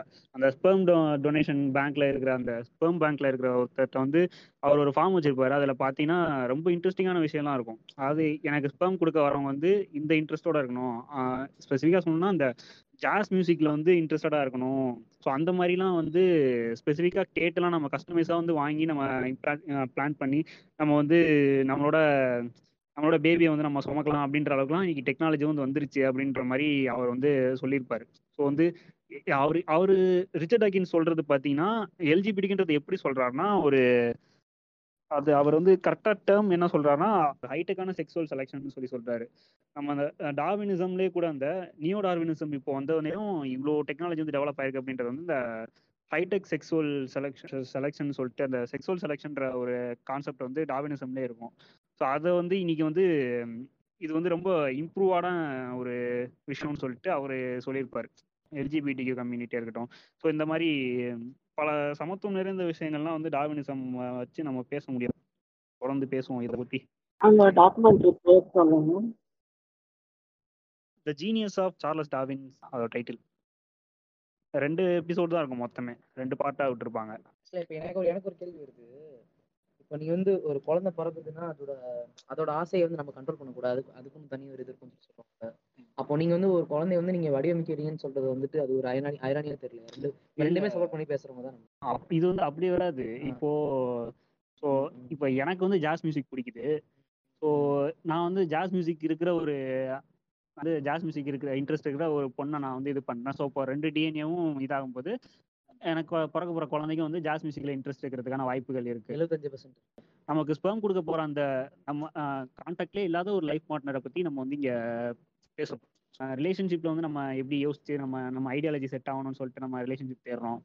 ஸோ இந்த மாதிரியான தேடல் தான் அதுவுமே, அப்படி சொல்லலாம். அது அப்படி தான் எடுத்துக்கணும். நம்ம குழந்தைய வடிவமைக்கிறோன்றது வந்து இதில் எப்படி எந்த அளவுக்கு மெச்சம் இது சூட் ஆகும் தெரியல. சப்போஸ் இந்த குழந்தை வந்து பிறந்துச்சு, ஏதோ சயின்டிஃபிக்கலாக நம்ம ராங் தப்பு நடக்காது. சயின்டிஃபிக்கலாக அப்படி நடக்கும்போது என்னாச்சுன்னா அந்த குழந்தைக்கு பிறந்தக்கப்புறம் படிக்க அந்த நீ சொல்கிற அதை எக்ஸாம்பிள் டான்ஸ் மியூசிக்கே சொல்கிறோம் பிடிக்காமல் போயிடுச்சுன்னா நீ வந்து அந்த குழந்தைய ஏற்றுக்க தான் செஞ்சோம். ஆமாம், கண்டிப்பாக. டிஸ்க்ளைமர் சொல்லிட்டாங்க. டிஸ்க்ளைமர். ஆமாம், சில ஃபியூச்சர்ஸில் டிசைனர் பேபிஸ்னே வந்துடும். இப்போவுமே சைனாவில் வந்துட்டு ஒரு கான்ட்ரா ஒரு பேபியை வந்துட்டு டிசைன் பண்ணாங்க அப்படின்னு சொல்லிட்டுலாம் கான்ட்ரவர்சி. ஸோ கண்டிப்பா ஃபியூச்சர்ல கண்டிப்பா டிசைனர் பேபிஸ் வரும். ஏன்னா ஹியூமன்ஸ் வந்துட்டு தன்னை காப்பாத்திக்கணும்னு தான் நினைப்பான். எப்படி சொல்றது, நம்ம காப்பாத்திக்கிட்டு நம்ம வந்துட்டு எவால்வ் ஆகி போயிட்டே இருக்கணும், அதை இன்னும் ஜென்ரேஷன்ஸ் ஜென்ரேஷன்ஸ் போயிட்டே இருக்குன்னு தான் நினைப்பான். ஸோ அதுக்காக என்ன வேணா பண்ணுவான் அவன். அந்த மாதிரி ஒரு ஸ்பீசிஸ் அவன். அந்த மாதிரி தான் இப்போ வந்து இந்த ஸ்பீசிஸ் கரெக்டாக இந்த பாயிண்ட்டுக்கு வந்தீங்க. ஹோமோ சாப்பியன்ஸை பற்றி நம்ம அடுத்து அப்படியே பேசலாம். ஹோமோ சாப்பியன்ஸ்ட்டு வந்து எந்த அளவுக்கு நம்ம வந்து இன்னும் அதை ஐடியாலஜிக்கலாக நம்ம அண்டர்ஸ்டாண்ட் பண்ணிக்க வேண்டியிருக்கு இன்னும். நீங்கள் காம்ரேட் சாப்பியன் உங்களோட அந்த உங்களோட ஃபேவரட் லைன் இருக்குமே, பயோவில் கூட வச்சுருப்பீங்களா, அதுலேருந்தே நீங்கள் சொல்லுங்கள். இந்த சமத்துவம் வந்து போயிருச்சுன்னு இப்போது இருக்குல்ல, ஸோ அதை வந்து நம்ம எந்த அளவுக்கு நம்ம இன்னும் கொண்டு போகணும், அது எந்த அளவுக்கு பால்பட்டு இருக்குன்னு நினைக்கிறீங்க நீங்கள்? ரொம்ப இதாக இருக்கு. எல்லாத்துக்கும் பேசிக்ஸ் வந்துட்டு இப்படி சுற்றி முற்றி காணாமல் பார்த்தாலும் அதுக்கு ரிலீஜன், அந்த ரிலீஜனுக்கு தேவை காட், அப்படிதான் இருக்கும். இப்போ கல்ச்சருக்கு தேவை ரிலீஜன் ஒன்று தேவைப்படும், அதுக்கு அதுக்கு காடு ஒன்று தேவைப்படும். ஸோ ஸ்ட்ரைட்டாக அது ஏர்டேஸ் நமக்கு தான் போகும்.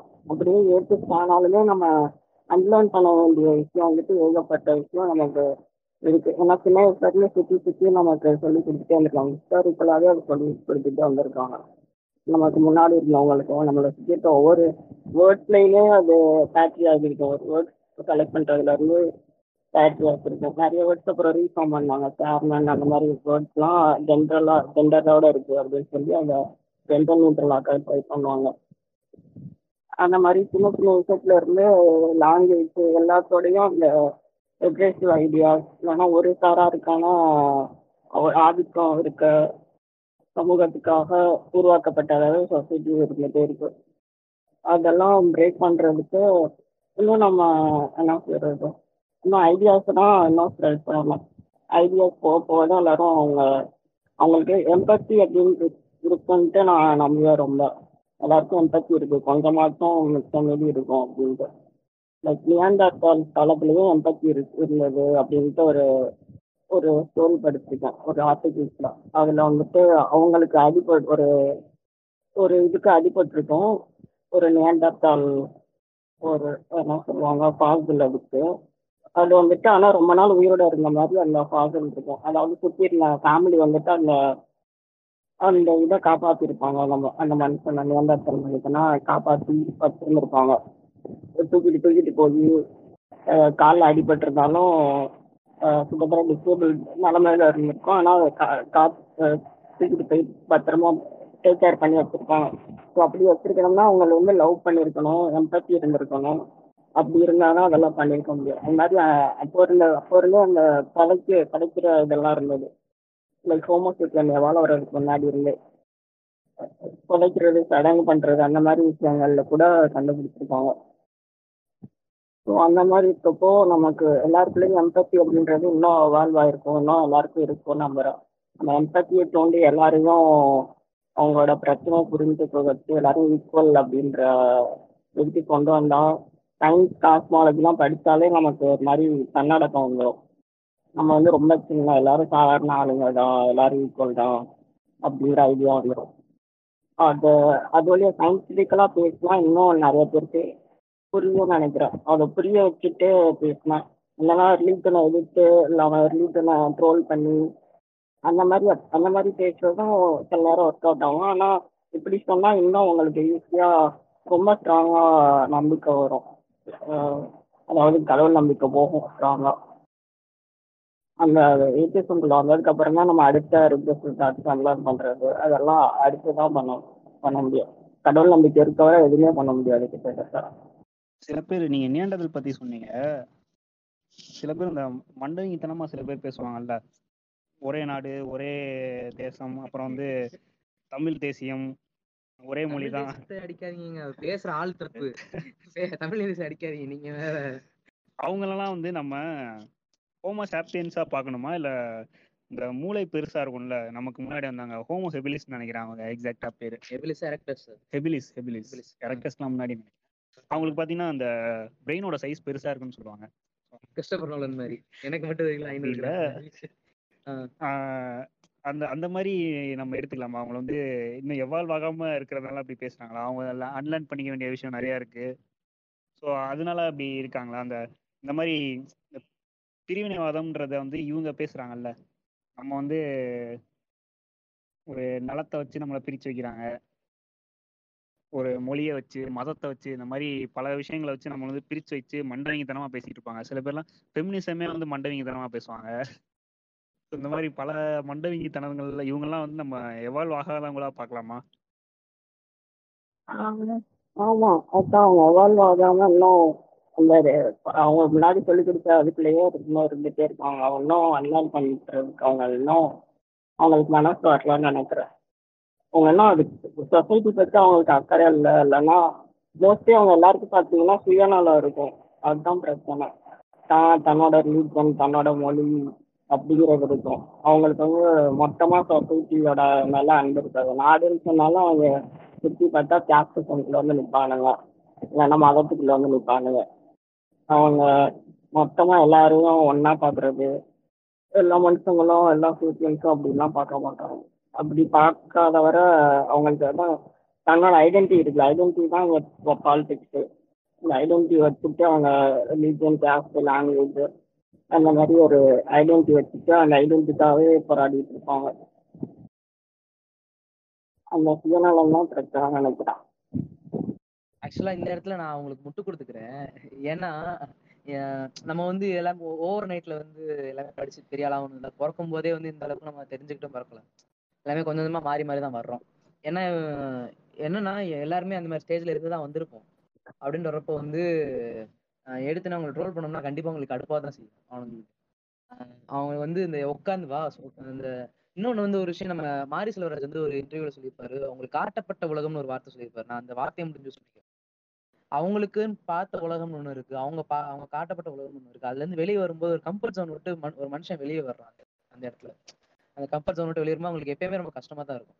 எல்லாருமே கஷ்டமாக தான் இருக்கும். நம்ம சார்லஸ் டார்வின் வந்துட்டு அவர் ரிலீஜன் விட்டு வெளியே வர்றதுக்கு எவ்வளோ கஷ்டப்பட்டாரோ அதே மாதிரி தான் இவங்களுக்கு கேஸ்டிசம் விட்டு வெளியே வர்றதுக்கும் கஷ்டமாக தான் இருக்கும். ஃபெமினிசம் பேசுறதும் கஷ்டமாக தான் இருக்கும்.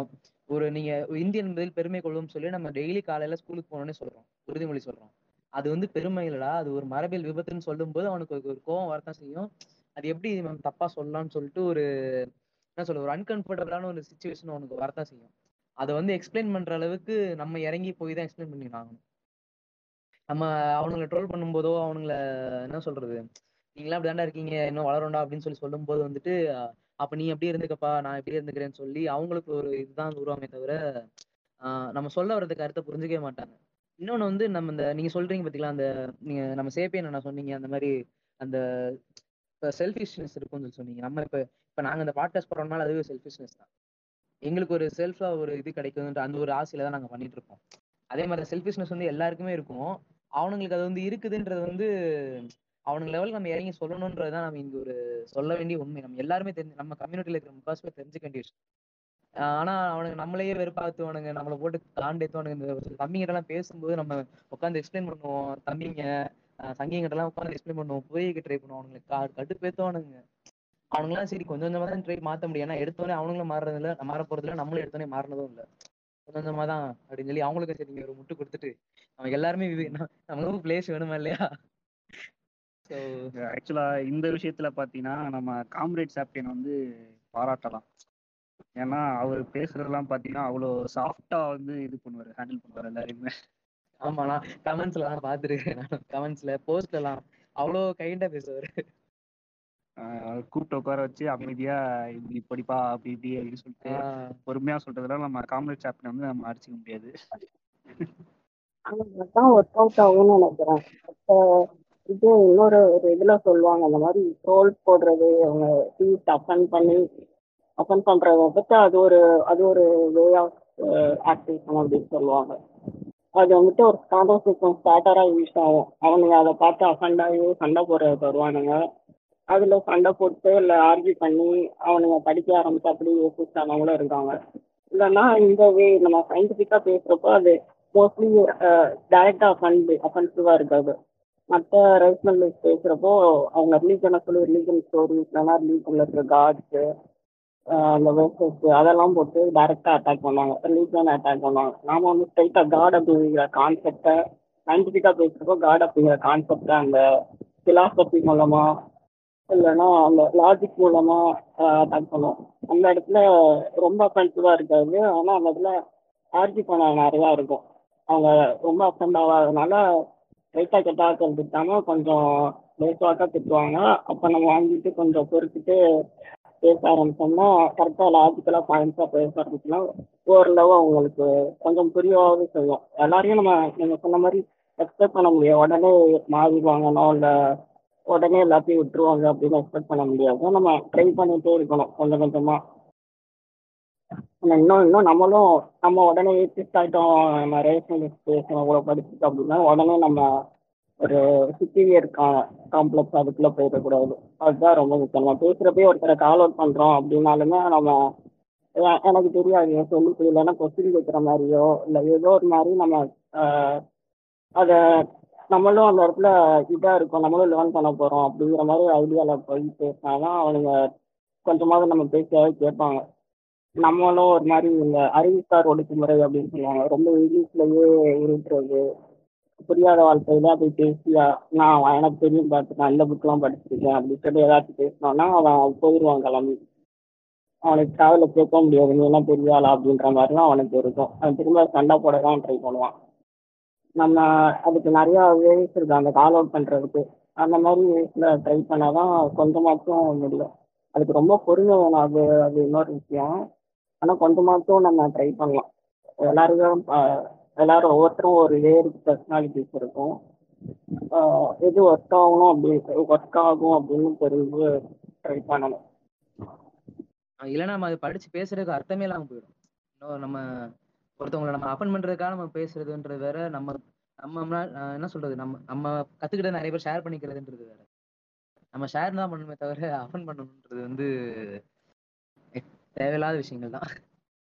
பண்ணலாம் அப்பன் தானே பேசுறதுக்கே வருவான், அது வேற விஷயம். ஆனால் ரெண்டு சைடுமே இருக்குது. இப்போ சாப்பிட்டா கேட்குறவனுங்களும் இருக்கானுங்க, நம்ம அடிச்சாதான் திருப்பி பே பேசுவேன்ற மாதிரியும் இருக்கானுங்க.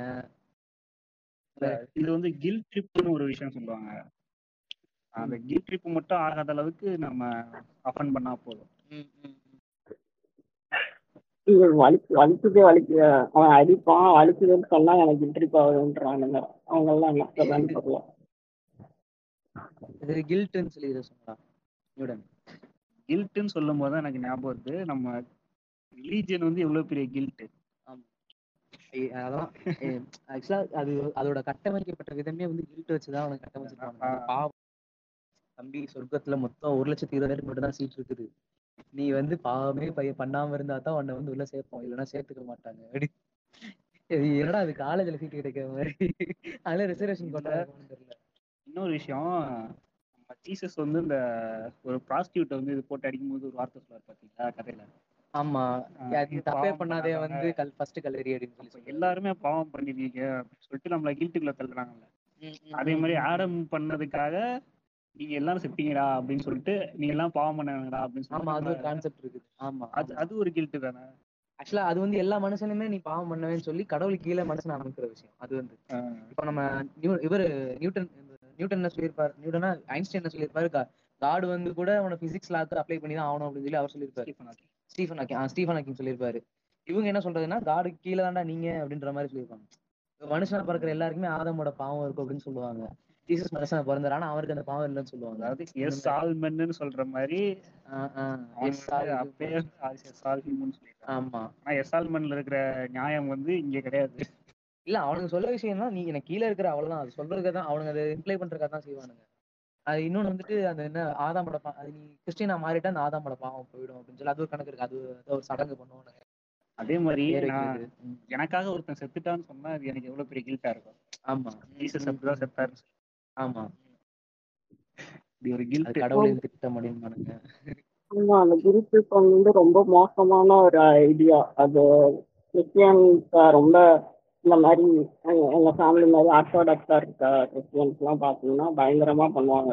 அது சின்ன வயசுலேருந்தே பண்ணி பண்ணி வளர்ப்பாங்க. அது வந்து ஒரு மென்டல் மென்டல் டார்ச்சர் மாதிரி, மென்டல் அப்யூஸ் மாதிரி இருக்கும். அது அது நமக்கு நம்மளே இன்ஃபீரியராக இன்ஃபீரி காம்ப்ளெக்ஸ்லாம் உருவாக்கி விட்டோம். அந்த மாதிரி சின்ன வயசுலாம் டபிள்யூடபிள்யூ பார்த்தாலே பாவம் பண்ணிட்டேன், நான் டிசேபிள்டாக இருக்கிறதுக்கு வந்து காரணமே டபிள்யூடபிள்யூ பார்த்தது, ஸ்பைடர்மேன் பார்த்தது அப்படின்லாம் சொல்லுவாங்க ஒருத்துவானுங்க.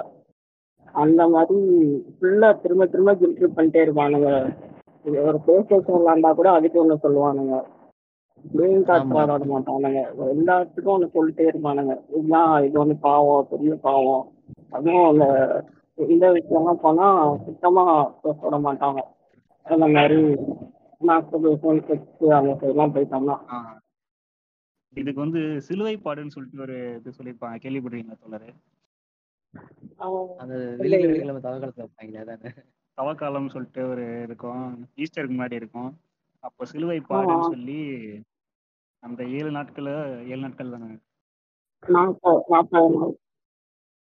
இது புனித வெள்ளி அன்னைக்கு அவர் பட்ட பாடுகள்னு சொல்லி காமிப்பாங்க. குட் ஃப்ரைடே அன்னைக்கு அவர் என்னென்ன பண்ணாருன்னு சொல்லி பதினாலு ஸ்டேஜஸ் இருக்கும். அதை வச்சு ஒரு தடவை நான் காலேஜில் படிக்கும்போது, அது ஒரு மிஷினரி காலேஜ் தான், அங்கே போயிட்டு உட்கார்ந்தேன் அந்த மீட்டிங்கில். அதில் வந்துட்டு அவ்வளோ கில்ட் ட்ரிப் பார்க்குறானுங்க, எல்லாரையும் மண்டி போட வச்சு நீங்கள் பண்ண பாவங்களுக்கு வந்து மன்னிப்பு கேட்குறீங்க இப்போது. அது அவனுக்கு சொல்கிறதெல்லாம் பார்த்தீங்கன்னா, நீங்கள் மாஸ்டர்பேட் பண்ணீங்க அது வந்து ஒரு பாவம் அப்படின்னு சொல்லிட்டு, இந்த மாதிரி அவன் சைட் அடிக்கிறது முத கொண்டு, அவன் ஒய்ஃபோட செக்ஸ் வச்சுக்கிறத முத கொண்டு அவனுக்கு வந்து பாவம்னு சொல்றான். ஓகே, இந்த மாதிரி பல விஷயங்களை வந்து சொல்லிட்டு அவனுக்கு அங்கே அந்த மீட்டிங்ல இருக்கிறவனா என்ன பண்ணானா, மண்டி போட்டுருக்கான் வந்து அப்படியே அவன் கையை மேலே தூக்கிடுறான், கையெல்லாம் நடுங்குது, அவன் அப்படியே உரு உளுந்து உளுந்து அழுகுறான். இந்த அளவுக்கு கில்ட்டுகளை கொண்டு போய் அதெல்லாம் பண்றானுங்க. அப் அவன்கிட்ட போயிட்டு இந்த மாதிரி ஆதா ஆதாம்னு ஒருத்தன் கிடையாதுடா, ஏவாள்னு ஒருத்தவன் கிடையாது அப்படின்றத வந்து நம்ம புரிய வச்சோம்னால போதும்டா. கரெக்டு தான். ஆக்சுவலாக இவன் இப்போ உங்களுக்கு ஒரு கதை இருக்குது. இப்போ கிறிஸ்டியானிட்டியை பொறுத்த வரைக்கும் அவனுக்கு ஃபர்ஸ்ட் புக் நிறையா படிக்க மாட்டானுங்க. எவ்வளோ எவ்வளோ ஃபர்ஸ்ட் புக் நிறையா படிக்க மாட்டானுங்க. செகண்ட் புக்கு ஜீசஸ்க்கு அப்புறம் தான் அவனுக்கு பேஸ் பண்ணி வருவாங்க. நீ இப்போ இப்போ நிறைய கில் ட்ரிப் கொண்டு வர கில் ட்ரிப் கொண்டு வந்து பண்ணுற நிறைய மிஸ்னஸ் வந்து அவனுக்கு ஃபர்ஸ்ட் புக்கை படிக்கவே மாட்டான். அதில் வர்றது எல்லாமே அவனுக்கு ஆசை தேவையான விஷயங்கள் மட்டும்தான் அவன் எடுத்துப்பான். சர்ச்சில் வந்துட்டு பத்தில் ஒரு பத்தில் ஒரு பங்கு எனக்கு கொடுத்துரு அப்படின்னு சொல்லுவாங்க. அந்த கணக்கு இந்த மாதிரி விஷயங்கள் மட்டும்தான் அவன் அவனுக்கு ஏற்ற மாதிரி வாங்கிப்பான். அவனுக்கு மோஸ்ட்லி இதை படிக்க மாட்டானுங்க. அவனுக்கு ஜீசஸ் மட்டும்தான் திருக்கி பார்ப்பானுங்க. கில் ட்ரிப் வந்து அவர் செத்தாரு தான் செத்தாரு அங்கிருந்து ஆரம்பிப்பானுங்க. பைபிள்ல ஃபர்ஸ்டா பார்த்தீங்கன்னா அப்படியே ஏகப்பட்ட அநியாயம்லாம் இருக்கும். ஸ்லேவரிலாம் ஜஸ்டிஃபை பண்ணியிருப்பாங்க. அதுல நிறைய ஹிப்போக்ரேட்டா இருக்கும். அதே மாதிரி நிறைய பயங்கர ரெக்ரெசிவ் ஐடியாஸ் இருக்கும். ரேப் ரேப்புக்கு வந்து இது பண்ணியிருப்பாங்க, ரேப் பண்ணா காசு கொடுத்தா விட்டுறலாம், அதுதான் ஃபைன் அப்படிங்கிற மாதிரி இருக்கும். அது மாதிரி அதான் அங்கே பைபிளோட அந்த புது பழைய ஏற்பாடு அப்படின்ற பார்த்த ஓல்டர் சாமான் ஃபுல்லாவே அந்த மாதிரி இருக்கும். அதுல ஃப்ளேவருக்கு வந்து எப்படி பண்ணணும், ரூல்ஸ் அண்ட் ரெகுலேஷன்ஸ் எல்லாம் போட்டு காடே எழுதி கொடுத்துருக்காரு. இந்த மாதிரி தான் ஃப்ளேவர் வச்சிருக்கணும், ஃப்ளேவர் வந்துட்டு எவ்வளோ வேணா அடிக்கலாம், ஆனால் சாகக்கூடாது, சாகாம இருந்தால் எனக்கு அப்படி செத்துட்டா நீ வந்து நிறைய போடுவேன் அப்படிங்கிற மாதிரிலாம் வச்சிருக்கோம். ரேப்பு அப்புறம் இன்ட்ரெஸ்டாக கூட நிறையா இருக்கும். ஏற்பட்டது இன்ட்ரெஸ்ட் வந்து ஓகேன்ற அக்செப்ட் பண்ணிக்குவாங்க, ஆனால் ஹோமோ செக்சுவாலிட்டி வந்து சின்னன்னு போட்டிருப்பாங்க. இந்த மாதிரி முன்னாடி முன்னாடி ஏகப்பட்ட விஷயம் அந்த இது ஃபுல்லாகவே இருக்கும். ரொம்ப கேவலமா இருக்கும். அதை ரீட் பண்ணவே அதெல்லாம் விட்டுருவானுங்க. அதெல்லாம் அந்த சாப்டர்ஸ் சொல்றப்போ நமக்கு அந்த அந்த சாப்டர்ஸும் ஆசிக்கிட மாட்டாங்க. அவங்களுக்கு ஓரளவு ஓகேவா இருக்குது, அவங்களுக்கு தேவையானதை மட்டும் சொல்லி யோசிச்சுட்டு இருப்பாங்க. நான் ரெண்டு வாட்டி பைபிள்ல முழுசா வாசித்தேன், அதனால்தான் புத்தானது. எல்லாரும் அவங்கவுங்க அந்த புக்கை உட்காந்து வாசித்தாலே பேசிட்டு வருவாங்க. அதை வாசிக்காமதான் தப்பிட்டு போயிட்டு இருக்காங்க. இல்ல ஆக்சுவலா ஜீசஸ் வந்துட்டு அவரை கொண்டதுக்கு ரீசனே இதுதான். அவர் வந்து அதுல இருந்து ஹிப்பாக்ரசி எல்லாம் சம்டைம்ஸ் பிடிச்சி அடிச்சாரு. அவரும் இந்த குட் சமாரிட்டியன் சொல்லி ஸ்டோரி இருக்கும். சமாரியர் வந்து அவனுங்களை வந்து ஒதுக்கி வச்சிருப்பானுங்க அந்த ஜாதிக்காரனுங்களை. இவர் வந்து அவனுங்களை நல்லவனா வச்சிருக்கா சொல்லியிருப்பாரு. அதுக்கப்புறம் அந்த அந்த நீ சொன்ன அந்த ப்ராஸ்டியூட்டை கொல்ற சீனு. அப்போ வந்து இவர் நீ எப்படி நீ அந்த எங்களோட எங்க திருமறை நீ தப்பா பேசலாம்னு சொல்லி அந்த கடுப்புல தான் ஃபர்ஸ்டே கொல்ல கொல்ல ட்ரை பண்ணானுங்க. ஸோ அந்த இடத்துல நான் விலை சங்கி ஆகிய நான் முட்டு கொடுத்துக்கிறேன் இந்த இடத்துல. அவர் அந்த அவர் வந்து ஒரு டைப் ஆஃப் ப்ரக்ரெசிவ். ஆனால் அவருமே அவர் இப்படி மாற்றிக்கிட்டானுங்கன்னு சொல்லலாமா, இல்லை அவர் அவரே அப்படிதானாங்கிறது வந்து யாருக்குமே தெரியாத ஒரு உண்மை, யாருக்குமே தெரியாத ஒரு கதை. ஹைசன்பர்க் ரொம்ப நேரமா கேட்டுக்கொண்டே யான நிலையில இருக்காருன்னு நினைக்கிறேன். யான நிலையிலலாம் இல்லை நண்பரே, கேட்டுக்கொண்டிருந்தேன் உங்களுடைய இன்புட்ஸ் எல்லாத்தையும். நான் எப்பவுமே ஒரு நல்ல லிசனரா இருக்கேன். எங்க பாட்காஸ்ட்ல நீங்க அதை நீங்க அடிக்கடி பார்த்துருக்கீங்க. மிஸ்டர் ஜிகே பாட்காஸ்ட்லாம் ரொம்ப நேரமா நீங்க தியான நிலையில தான் நீங்க நினைக்கிறேன். அவர் அவர் பாட்காஸ்ட்ல தியான நிலையில இருந்து இல்ல, பய நிலையில இருந்து வந்து திருப்பி டார்வினுக்குள்ள திருப்பி வருவோம். முக்கியமாக இந்த டா இது இப்போது நம்ம டேபு நிறையா விஷயங்கள் வந்து டேபு வச்சுருக்காங்க. இந்த செக்ஸ் ரிலேட்டடான ச பல விஷயங்களை வந்து டேபு வச்சுருக்காங்க. அதை வந்து டார்வின் வந்து எப்படி அண்டர்ஸ்டாண்ட் பண்ணிக்கிட்டாரு அப்படின்றதெல்லாம் ஒரு பாயிண்ட் இருக்குல்ல, நீங்க தான் பேசணும். கண்டிப்பா கண்டிப்பா பேசுவோம். டார்வின் பிரேக் பண்ண டேபுஸ்லாம் நிறைய இருக்கு கிட்டத்தட்ட சொல்லணும்னா. ஸோ முக்கியமான ஒரு டேபு அவர் பிரேக் பண்ணதுன்னா, அவருக்கு முன்னாடிலாம் வந்துட்டு பார்த்தீங்கன்னா ரொம்ப லைக் தியாலஜியில் இன்வால்வாக இருந்தால் தான் உங்களால வந்துட்டு கொஞ்சம் சக்ஸஸ் அட்டென்ட் பண்ண முடியும். It's not easy to attend a success without theology. So அந்த தியாலஜி இல்லாமே ஒரு மனிதரால் சக்ஸஸ் அட்டன் பண்ண முடியும் அப்படின்னா, அந்த டைம்ல வந்துட்டு ப்ரிவேல் பண்ணி காட்டின ஒரு மனிதர்னா டார்வின். அது ஒரு முக்கியமான ஒரு செயல்பாடாக பார்க்குறேன். ஏன்னா நான் ஆல்ரெடி சொன்ன மாதிரி இந்த கேம்பிரிட்ஜ் ஆக்ஸ்ஃபோர்ட் யூனிவர்சிட்டிலையும் இந்த தியாலஜியோட இன்ஃப்ளூயன்ஸு சர்ச்சோட இன்ஃப்ளூயன்ஸ் எல்லாம் இருந்தது. அந்த காலத்து சயின்டிஸ்டில் நிறைய பேர்கிட்ட இந்த இன்ஃப்ளூயன்ஸ் நீங்கள் அடிக்கடி பார்க்கலாம். ஸோ இந்த ஒரு முக்கியமான விஷயத்துல டார்வின் ஒரு மிகப்பெரிய வெற்றியாளர். அந்த ஸோ ஒரு ரிலீஜனுக்கு அப்பாற்பட்ட விஷயமா சயின்ஸை காட்டினதுல ஒரு முக்கியமான நபர் டார்வின் தான் இந்த டைம். அதுக்கப்புறம் வந்துட்டு இன்னொரு முக்கியமான டேபு என்ன உடைச்சாருன்னா, அதுதான் இருக்கிறதுலே மிக முக்கியமான டேபு, நம்ம எல்லாருக்கும் தெரிந்த ஒரு டேபு. லைக் இப்போ நான் வந்துட்டு ஒரு ஏத்திஸ்டா இருக்கேன்னாலும், ஆல்ரெடி சொன்ன மாதிரி நிறைய பேர் எல்லாம் ஏத்திஸ்டா இருக்காங்கனாலும், நம்மளால நமக்கு பின்னாடி சாலிடா ஒரு ப்ரூஃப்னு சொல்றத விட இந்த மாதிரி ஒரு விஷயம் இருக்கு அப்படின்னு ஒரு விஷயத்த கொண்டு வந்து தியரி ஆஃப் எவல்யூஷன் அப்படிங்கிற ஒரு விஷயத்த கொண்டு வந்து மக்கள் முன்னாடி காட்டி நிறுத்தினாரு. அது நம்ம கடவுளால படைக்கப்படலை, நம்மள எப்படி எவாலாய் வந்தோம், நம்மள மாதிரி எவ்வளவோ ஹோமோஸ்பீசிஸ் இருந்திருக்காங்க அப்படிங்கிற ஒரு ஃபைலோஜெனட்டிக் எவிடன்ஸோட ப்ரூவ் பண்ண ஒரு மனிதர் டார்வின். நான் டார்வினை வந்துட்டு ஒரு நேச்சுரலிஸ்டாவோ எவல்யூஷனரி பயாலஜிஸ்டா பாக்குறத விட இந்த ஃபாசில் விஷயத்துல ஒரு மிகப்பெரிய ஜியாலஜிஸ்டா பாக்குறேன் ஜியாலஜிஸ்டா பாக்குறேன் ஏன்னா அவருக்கு ஜியாலஜில ரொம்ப இன்ட்ரெஸ்ட் ஜாஸ்தி. ஸோ இந்த ஃபாசில் எக்ஸ் எக்ஸ்கவேஷன் ப்ராசஸ்ல எல்லாம் அவரோட ஜியாலஜி மைண்ட் நிறையவே ஒர்க் பண்ணிருக்கு. ஜியாலஜிலேயும் நிறைய புக்ஸ் எழுதியிருக்கு.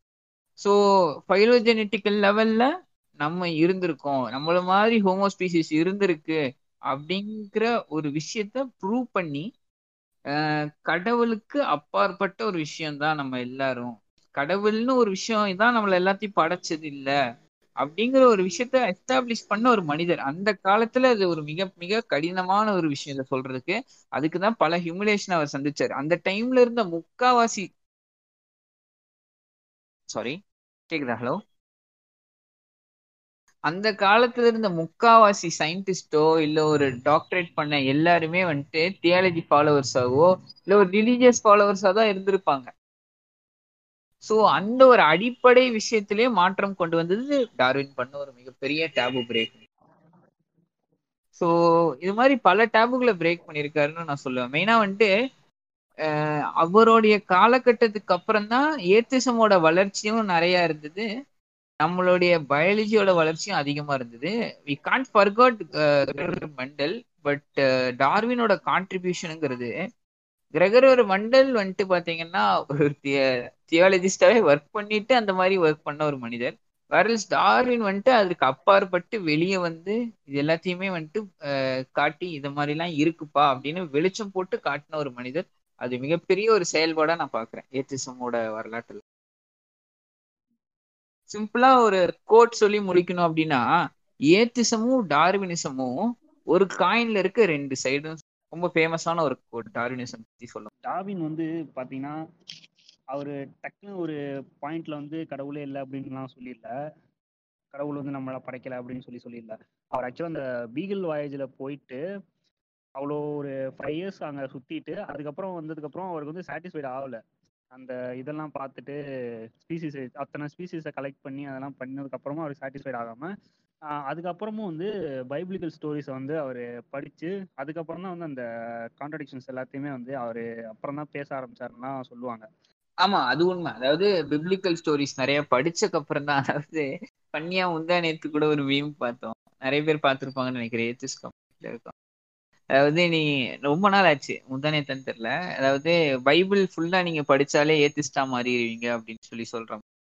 ஸோ அப்போ வந்துட்டு ஒரு அம்மா வந்துட்டு சொல்லும், கமெண்ட்ல அப்படின்னா இல்லையே அப்படின்னு சொல்லும் போது பைபிள் இருந்து ஒரு கோட் எடுத்து காட்டுவாங்க. ஆமா, இந்த மாதிரி நீ பேசக்கூடாது அப்படின்னு திமோத்தேயு சொல்லியிருப்பாரு. அந்த கோட் எடுத்து காட்டுவாங்க, சூப்பரா இருக்கும். செகண்ட் திமோத்தேயு twelve fourteen எனக்கு நல்லா ஞாபகம் இருக்குது. Women should not study, women is அப்படி சொல்லி விமன் வந்து அவங்க வெண்ணிக்கெல்லாம் இருக்கணும், அவங்க வீட்டு வேலை மட்டும் தான் பார்க்கணுன்ற மாதிரி சொல்லி சொல்லியிருப்பாரு சொல்லியிருப்பாங்க. அதாவது பல கான்ட்ரடிக்ஷன்ஸ் இருக்கு பைபிள்ல. அதாவது இவங்களே, அதாவது பைபிள்ல எப்படின்னா நிறைய இடத்துல வந்துட்டு இவங்களே வெடி வைப்பாங்களா இவங்களே எடுப்பாங்களாங்கிற மாதிரி, இவங்களே பிள்ளையும் கிள்ளி விட்டு தொட்டிலையும் ஆட்டுற மாதிரி நிறைய கான்ட்ரடிக்ஷன்ஸ் இருக்கும். அதாவது இவங்களோட தாட் படி என்னன்னா, கடவுள் தான் மனிதர்கள் எல்லாத்தையும் படைச்சாராம், அதே மனிதர்கள் ஹோமோசெக்சுவலா இருந்தா இவங்களே போய் அந்த கிராமத்தை அழிப்பாங்களாமா. எப்படி நல்ல கதையா இருக்குல்ல? அந்த மாதிரி தான். ஸோ அதுலேயே நிறைய கான்ட்ரடிக்ஷன்ஸ் இருக்கும். நீங்க வந்துட்டு பைபிள் படிச்சு முடிக்கும் போதே வந்துட்டு சே என்னடா இது அப்படிங்கிற மாதிரி ஆயிரும்.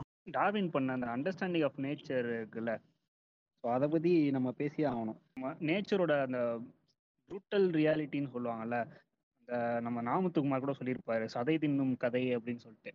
எல்லா இதுவுமே அந்த பார்த்தீங்கன்னா அந்த நேச்சரோட இதே பார்த்தீங்கன்னா அந்த இதுதான் சதை தின்றது தான் சொல்லியிருப்பாங்க. அதை வச்சு டார்வின்கிட்ட எனக்கு பிடிச்ச ஒரு விஷயம், அந்த இதையோ படிச்சிருக்கேன் டார்வினிசம்ல தான், நம்ம இதுக்குள்ளே நம்ம ஹோமோ சாப்பியன்ஸில் வந்து செக்ஸுவல் ரிலேஷன்ஸ் பார்த்தீங்கன்னா மற்ற இதை விட கொஞ்சம் டிஃப்ரெண்ட்டாக இருக்குன்னு சொல்லி சொல்லியிருப்பாரு. டார்வின் வந்து மென்ஷன் பண்ணும்போது எப்பயுமே விமன்ஸை வந்து இது பண்ணி சொல்லியிருப்பாரு.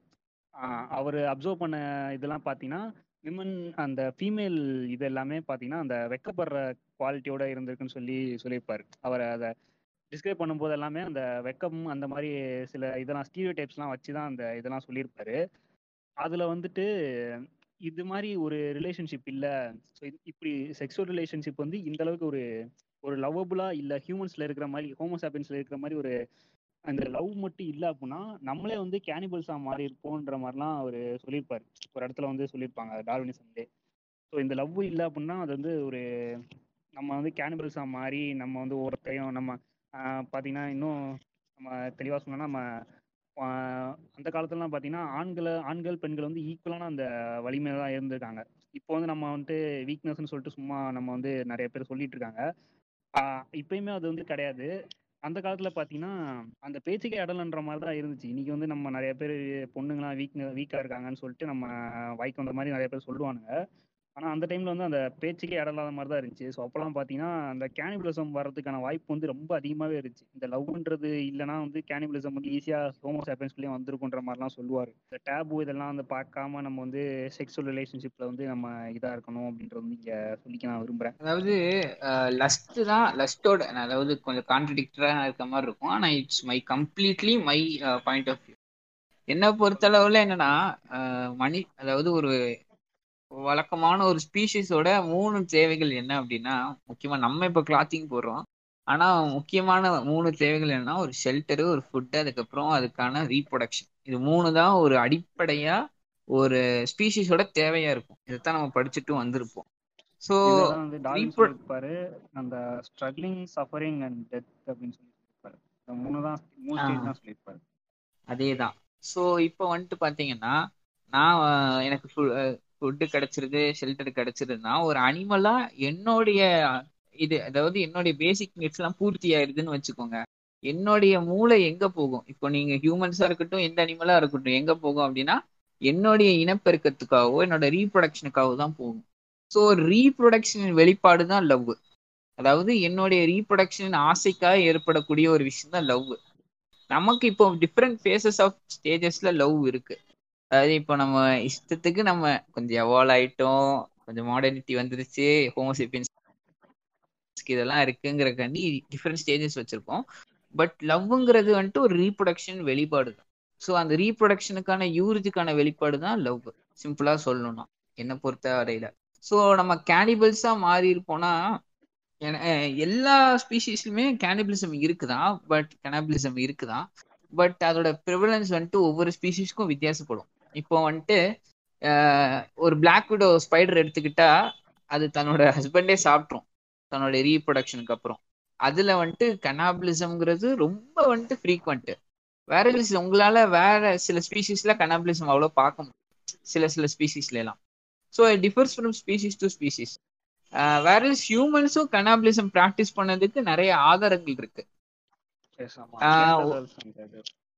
ஆமா, நியாண்டர்தலோட ஆக்சுவலா நியாண்டர்தலுக்கும் ஹோமோ சேப்பியன்ஸ்க்கும் நிறைய டைம் சண்டை வரும், வார்ஸ்லாம் நிறைய வரும் அந்த காலத்துல.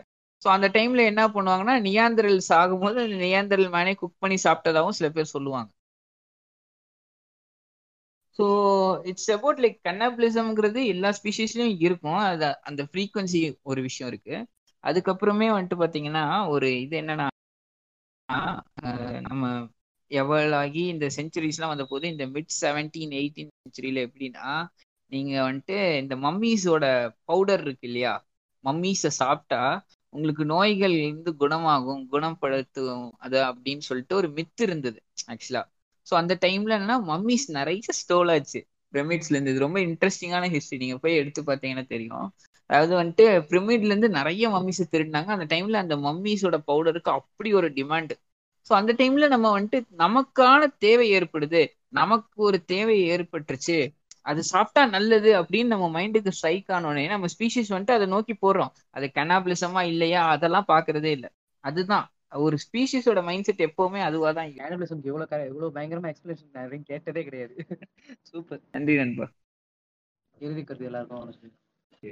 ஹைசன்பர்க் அப்புறம் நீங்க ஒரு முன்னானத்து ஒரு இது போட்டிருக்கீங்களா ஸ்டோரி, நம்ம டார்வினிசம் நோபல் நோபல் பிரைஸ் வந்து யாருக்கு கொடுக்கலாம்னு சொல்லிட்டு யோசிச்சுட்டு இருக்கும்போது இந்த கமெண்ட் செக்ஷன்ல வந்து இன்னும் ஏன் குரங்கு இருக்குன்னு ஆர்கியூ பண்ணிட்டு இருந்தவங்களுக்கு கொடுங்க அப்படின்னு சொல்லிட்டு. ஆமா, அது அது பார்த்து விழுந்து விழுந்து சிரிச்சிட்டு இருந்தேன் நானும் தான். ரிச்சர்ட் டாக்கின்ஸ் வந்து அந்த நான் அந்த டாக்குமெண்ட்ரி சொன்னேன்ல, ஸோ அதுலேயே வந்து ஒரு ஒரு பிஷப்போட இன்டர்வியூ பண்ணியிருப்பாரு. அவரு பிஷப் கிட்ட பேசியிருப்பாரு. அவரு பேசுறது எல்லாமே எப்படின்னா, இவர் வந்து நான் நான் வந்து ஒரு ஏப்பு, நீங்கள் வந்து ஏப்பா அப்படின்னு சொல்லிட்டு கேட்பாரு. இல்லை, நான் வந்து மனுஷன், நான் வந்து காடோட ப்ரௌட் சைல்டுன்ற மாதிரி அவர் சொல்லுவார். ஆனால் நான் வந்து ஏப்புன்றதுல எனக்கு வந்து நான் வந்து அதை சொல்லிக்கிறது நான் கூச்சப்படல, நான் வந்து பெருமைப்படுறேன். ஆனால் நீங்கள் வந்து ஏன் பெருமை அதை வந்து இது பண்ணுறது இல்லை, ஏப்பும் வந்து காடோட கிரியேச்சர் தானே அப்படின்னு சொல்லிட்டு சொல்லுவார். அப்போ வந்துட்டு அவர் அந்த பிஷப் ஆர்கியூமெண்ட் எல்லாமே எப்படி இருக்குன்னா, இது வந்து ப்ரூவ் பண்ணல, இதுக்கு எவிடன்ஸே இல்லை அப்படின்ற மாதிரி சொல்லுவார். அதுக்கப்புறம் பார்த்தீங்கன்னா அவர் வந்து நிற்கிறதெல்லாம் பார்த்தீங்கன்னா அப்புறம் அப்புறம் ஏன் இன்னும் குரங்கு இருக்குது அப்படின்னு சொல்லிட்டு தான் கேட்பாரு. இன்னும் ஏன் ஏப்ஸ்லாம் இருக்குது அப்படின்ட்டு சொல்லியிருப்பாரு. ஸோ அதை வந்து நீங்கள் இந்த இடத்துல ஒரு சின்ன மித் பஸ்டர் மாதிரி நீங்கள் சொல்லிட்டீங்கன்னா கொஞ்சம் நல்லாயிருக்கும். அதாவது நான் நிறைய பிக்சர்ஸ் பார்ப்பேன், நிறைய பேர்கிட்ட நானே போய் சண்டை போடுவேன். இல்லை சயின்ஸ் பேஜஸ்லேயே போடுவாங்க. அது புரிதலின் அடிப்படையில் அவங்களுக்கு இல்லாத ஒரு அண்டர்ஸ்டாண்டிங்காக தான் நான் பார்க்குறேன். அதாவது இந்த ஃபேமஸான ஒரு பிக்சர் உண்டு, நம்ம சின்ன வயசுலேருந்து பார்த்துருப்போம். அதாவது வந்துட்டு இந்த ஹோமோ ஸ்பீஷீஸ் எல்லாத்தையுமே போட்டு அதில் மனிதன் வந்த மாதிரி போட்டிருப்பான். ஸோ இவங்களை பொறுத்த அளவில் என்னன்னா, மனிதன் அப்படிங்கிறது அது எல்லாமே குரங்கு. ஸோ குரங்குலேருந்து மனிதன் வந்தான் அப்படிங்கிறது தான். இப்போ நான் ஒரு ஆஸ்டியோபில்கஸோ இல்லை ஒரு ஹோமோ ஹாபிலஸோ அந்த மாதிரி யோசிக்க மாட்டாங்க. கரெக்டான இதுனா வந்து இந்த ட்ரீ ஒன்று போட்டிருப்பாங்களா, அதான கரெக்டான ரெப்ரசன்ட். ஆ, கரெக்டான ஒரு விஷயம் ஆக்சுவலாக. ஹோமோ எரெக்டஸோ அப்படிலாம் நினைக்க மாட்டாங்க. நான் இப்போ நான் சொல்றேன் ஹோமோ ஸ்பீஷீஸோட ஆன்செஸ்டர் வந்துட்டு ஒரு மீன்னு சொன்னேன்னா என்ன எப்படி முழிப்பான், அது மாதிரி தான். அதே மாதிரி ஒரு சிக்கனோட ஆன்செஸ்டர் வந்துட்டு டீரெக்ஸ்ன்னு சொன்னா எப்படி முழிப்பான், அதுதான் அங்க விஷயம். ஸோ அவங்கள பொறுத்த வரையில நம்ம குரங்குல இருந்து வந்து அவங்கள பொறுத்தளவு அது குரங்கு, அவங்களோட அண்டர்ஸ்டாண்டிங் பொறுத்தளவுல. ஸோ இப்போ இருக்க குரங்குல எல்லாமே வந்துட்டு பார்த்தீங்கன்னா ஏன் எவால்வ் ஆகலைன்னு கேட்பாங்க. அதுதான் எனக்கு இருக்கிறதுலேயே மிக நகைச்சுவையான ஒரு விஷயமா இருக்கும். அவங்களோட அவங்களுக்கு என்னன்னா அடிப்படை கருத்து தெரியாது. பைபெடலிசம்னா என்ன, பைபெடலிசம்ல இருந்து எப்படி ஏப்ஸ் கொஞ்சம் எவால்வ் ஆகி வந்துச்சு அப்படிங்கிற ஒரு விஷயம் தெரியாது. இப்போ ஹோமோ சேப்பியன்ஸ் வந்துட்டு பார்த்தீங்கன்னா ஹான் ஆஃப் ஆப்ரிக்கால தோன்றியதா இப்பவும் சொல்றாங்க, அங்க எவிடன்ஸ் இருக்கிறதா சொல்றாங்க. ஹோமோ சேப்பியன்ஸ் தோன்றிய சமயத்துல அஞ்சு ஹோ ஐநூறு ஹோமோ ஸ்பீஷீஸ் கிட்டத்தட்ட சிமிலர் லெவல்ல இருந்திருக்குன்னு சொல்றாங்க. So we are not the first homo species. மொதல் விஷயம், நமக்கு முன்னாடியே நிறைய ஹோமோ ஸ்பீஷீஸ் இருந்திருக்கு, அதுல பைபெடலிசமும் எக்ஸிபிட் பண்ணிருக்கு. மெயினா ஹோமோ எரெக்டஸ் சொல்லலாம் நம்மளோட ஆன்செஸ்டர்ஸ். ஸோ இவங்களை பொறுத்த வரையில என்ன அப்படின்னா குரங்கு அப்படின்னு பாக்குறாங்களே தவிர ஒரு ஹோமோ ஸ்பீஷீஸ்ல இருக்க வேரியபிலிட்டியை பார்க்க மாட்டாங்க. ஸோ அதனால இவங்க என்ன சொல்லுவாங்கன்னா, ஏன் இன்னும் எவால்வ் ஆகல, குரங்கு ஏன் குரங்காவே இருக்கு அப்படின்னு கேட்பாங்க. சிரிப்பு தான் வரும். மெயினா வந்துட்டு இந்த மாதிரி லைக் ரிலீஜியஸ், அதாவது ஒரு ஒரு டிஎம் வந்துச்சு கிட்டத்தட்ட ரெண்டு வாரம் நடந்தது அந்த டிஸ்கஷனும் டிபேட்டும். ரெண்டு வாரம் ரெண்டரை வாரத்துக்கு மேலே போச்சு. ஒரு நண்பர் வந்துட்டு ஃபாரினர் நினைக்கிறேன் வந்துட்டு எங்களுக்கு வந்துட்டு சைக்கோட்ஸ் வந்துட்டு டார்வின் தியரி ஃபால்ஸ் அது இதுன்னு வந்துட்டு பயங்கரமா எனக்கும் அவருக்கும் பயங்கரமான விவாதமா போயிட்டு ரெண்டு வாரம் போச்சு ஆக்சுவலா. ஸோ இந்த மாதிரி நான் பல விவாதங்கள் அவங்க வைக்கிறது கே கேட்டிருக்கேன். ஃபியூனோ டைப் ப்ராப்ளம் இருக்கு, ஜீனோ டைப் ப்ராப்ளம் இருக்கு, அதுக்குதான் நியோ டார்வினிசம்னு ஒரு விஷயம் இருக்கே அப்படின்னு நம்ம முன் எடுத்து வைக்கும் போது அவங்க அதை ஒத்துக்க மாட்டாங்க. இல்லை டார்வின் சொன்னது தப்பு, அது ஹைப்போதீசிஸ் அப்படிங்கிற ஒரு அடிப்படையில தான் அவங்க கொண்டு போவாங்க. அதுதான் வந்துட்டு ஒரு புரிதலுக்கான அடி புரிதல் கிடையாது. அவங்கள பொறுத்தளவுக்கு அது குரங்கு, நம்மளை பொறுத்தளவுக்கு அது ஒரு ஹோமோ ஸ்பீசிஸ், அவ்வளோதான். அதே மாதிரி என்னோட கன்க்ளூஷன் சொல்லணும் அப்படின்னா எவல்யூஷனுங்கிறது நடந்துட்டு தான் இருக்கு இப்பவும். நான் உங்களுக்கு ஒரு பர்ஃபெக்டான ஒரு எக்ஸாம்பிள் சொல்லணும்னு ஆசைப்படுறேன். ஸோ இந்த கேலப்போஸ் ஐ ஐலாண்ட்ஸ் பக்கத்தில் வந்துட்டு பார்த்தீங்கன்னா கிறிஸ்மஸ் ஐலாண்ட்ஸு, டார்வின் ஐலாண்ட்ஸ் அந்த மாதிரிலாம் சொல்லுவாங்க.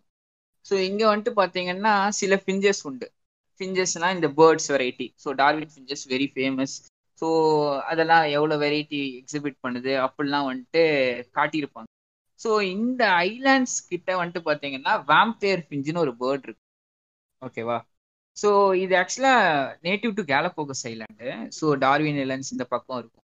ஸோ இந்த ஃபிஞ்சஸ் இருக்கு இல்லையா, பேசிக்காக அது நான்வெஜிடேரியன் கிடையாது, அதாவது ஹெர்பிவோர்ஸ் தான், ஆம்னிவோர்ஸ் கிடையாது. ஸோ என்ன ஆச்சு அப்படின்னா ஒரு பலமான ஸ்ட்ராம் வந்து என்ன ஆச்சுன்னா சில ஃபிஞ்சஸ் வந்துட்டு பார்த்தீங்கன்னா எந்த ஒரு சோர்ஸும் இல்லாத டார்வின் ஐலாண்ட்ஸில் போய் விழுந்துருச்சு. வேரல்ஸ் அங்கே வந்துட்டு இந்த ட்ரீல போய் சாப்பிட்றது அது எதுவுமே கிடையாது, அது வெறும் வால்கனிக் ஐலாண்ட்ஸ், அங்கே எதுவுமே இருக்காது. ஸோ எப் அங்கே வந்துட்டு சில உயர் வகை, அதாவது இதுக்கு மேலே இருக்கும் இல்லையா பிரமிட்ல, அங்கே வந்துட்டு மீன் பிடிக்க வர பறவைகளின் ரத்தத்தை உறிஞ்சி அதனோட உணவாக உட்கொள்ளுக்குது. டார்வின் ஃபிஞ்சஸ் போய் கூகுள் பண்ணி பாருங்க இருக்கும். ஸோ இதை வந்துட்டு அழகாக டாக்குமெண்ட்ரியில் காட்டியிருப்பாங்க நம்ம பிபிசியில் ஆக்சுவலாக.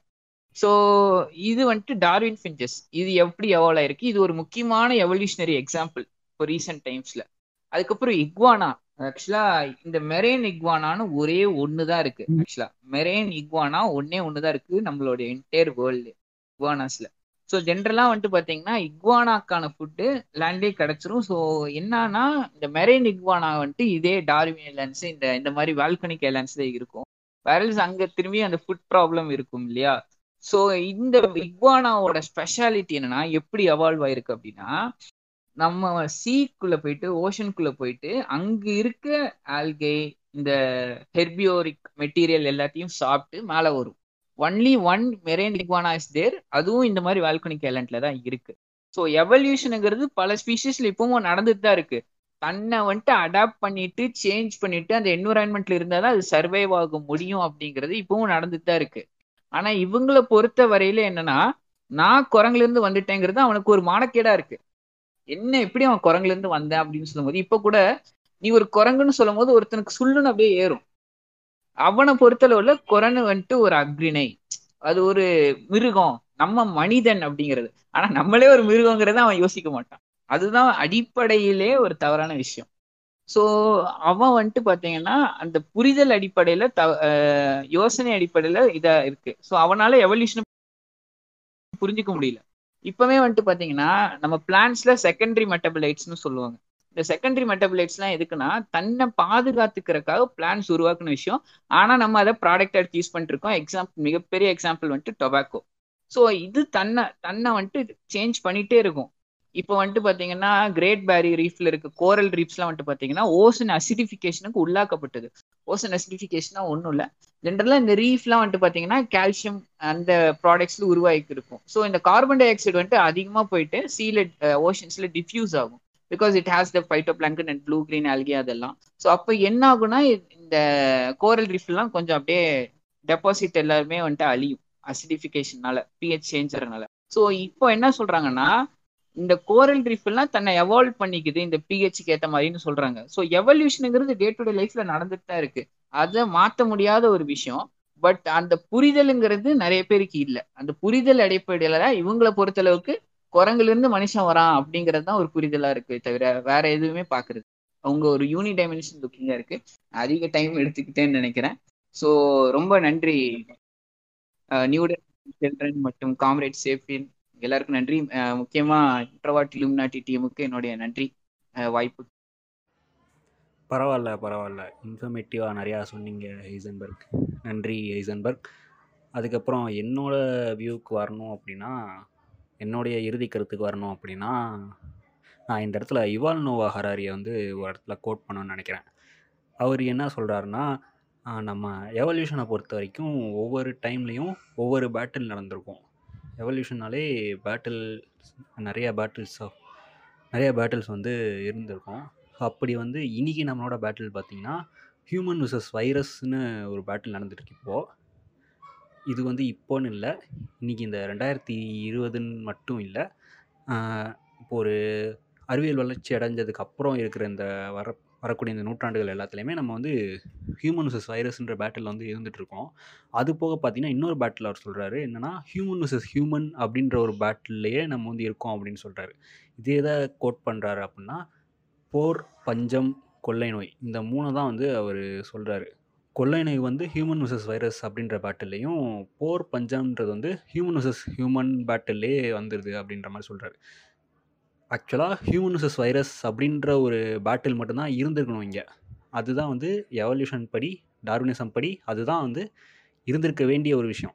ஆனால் நம்ம வந்து என்ன பண்ணுறோம், ஹியூமன் விசஸ் ஹியூமன் அப்படின்ற பேட்டிலே நம்ம கொண்டு வந்திருக்கோம் அப்படின்றது வந்து நம்மளோட சமத்துவம் வந்து எந்த அளவுக்கு அடி வாங்கியிருக்கு, நமக்கு வந்து எந்த அளவுக்கு டார்வினிசம் தேவை அப்படின்றத வந்து நமக்கு உணர்த்துது அந்த ஹியூமன் விசஸ் ஹியூமன் அப்படின்ற பேட்டிலே. அதுக்கப்புறம் டார்வின் சொல்கிறதெல்லாம் ஒன்றே ஒன்று தான், அந்த ட்ரீயை மனசில் வச்சுக்கோங்க, அந்த ட்ரீயை வச்சு ரெப்ரசன்டேஷனை பார்த்துக்கோங்க. சும்மா குரங்குலேருந்து எந்திரிச்சு வந்தது தான் டார்வினிசம் அப்படின்னு மட்டும் பார்க்காதீங்க.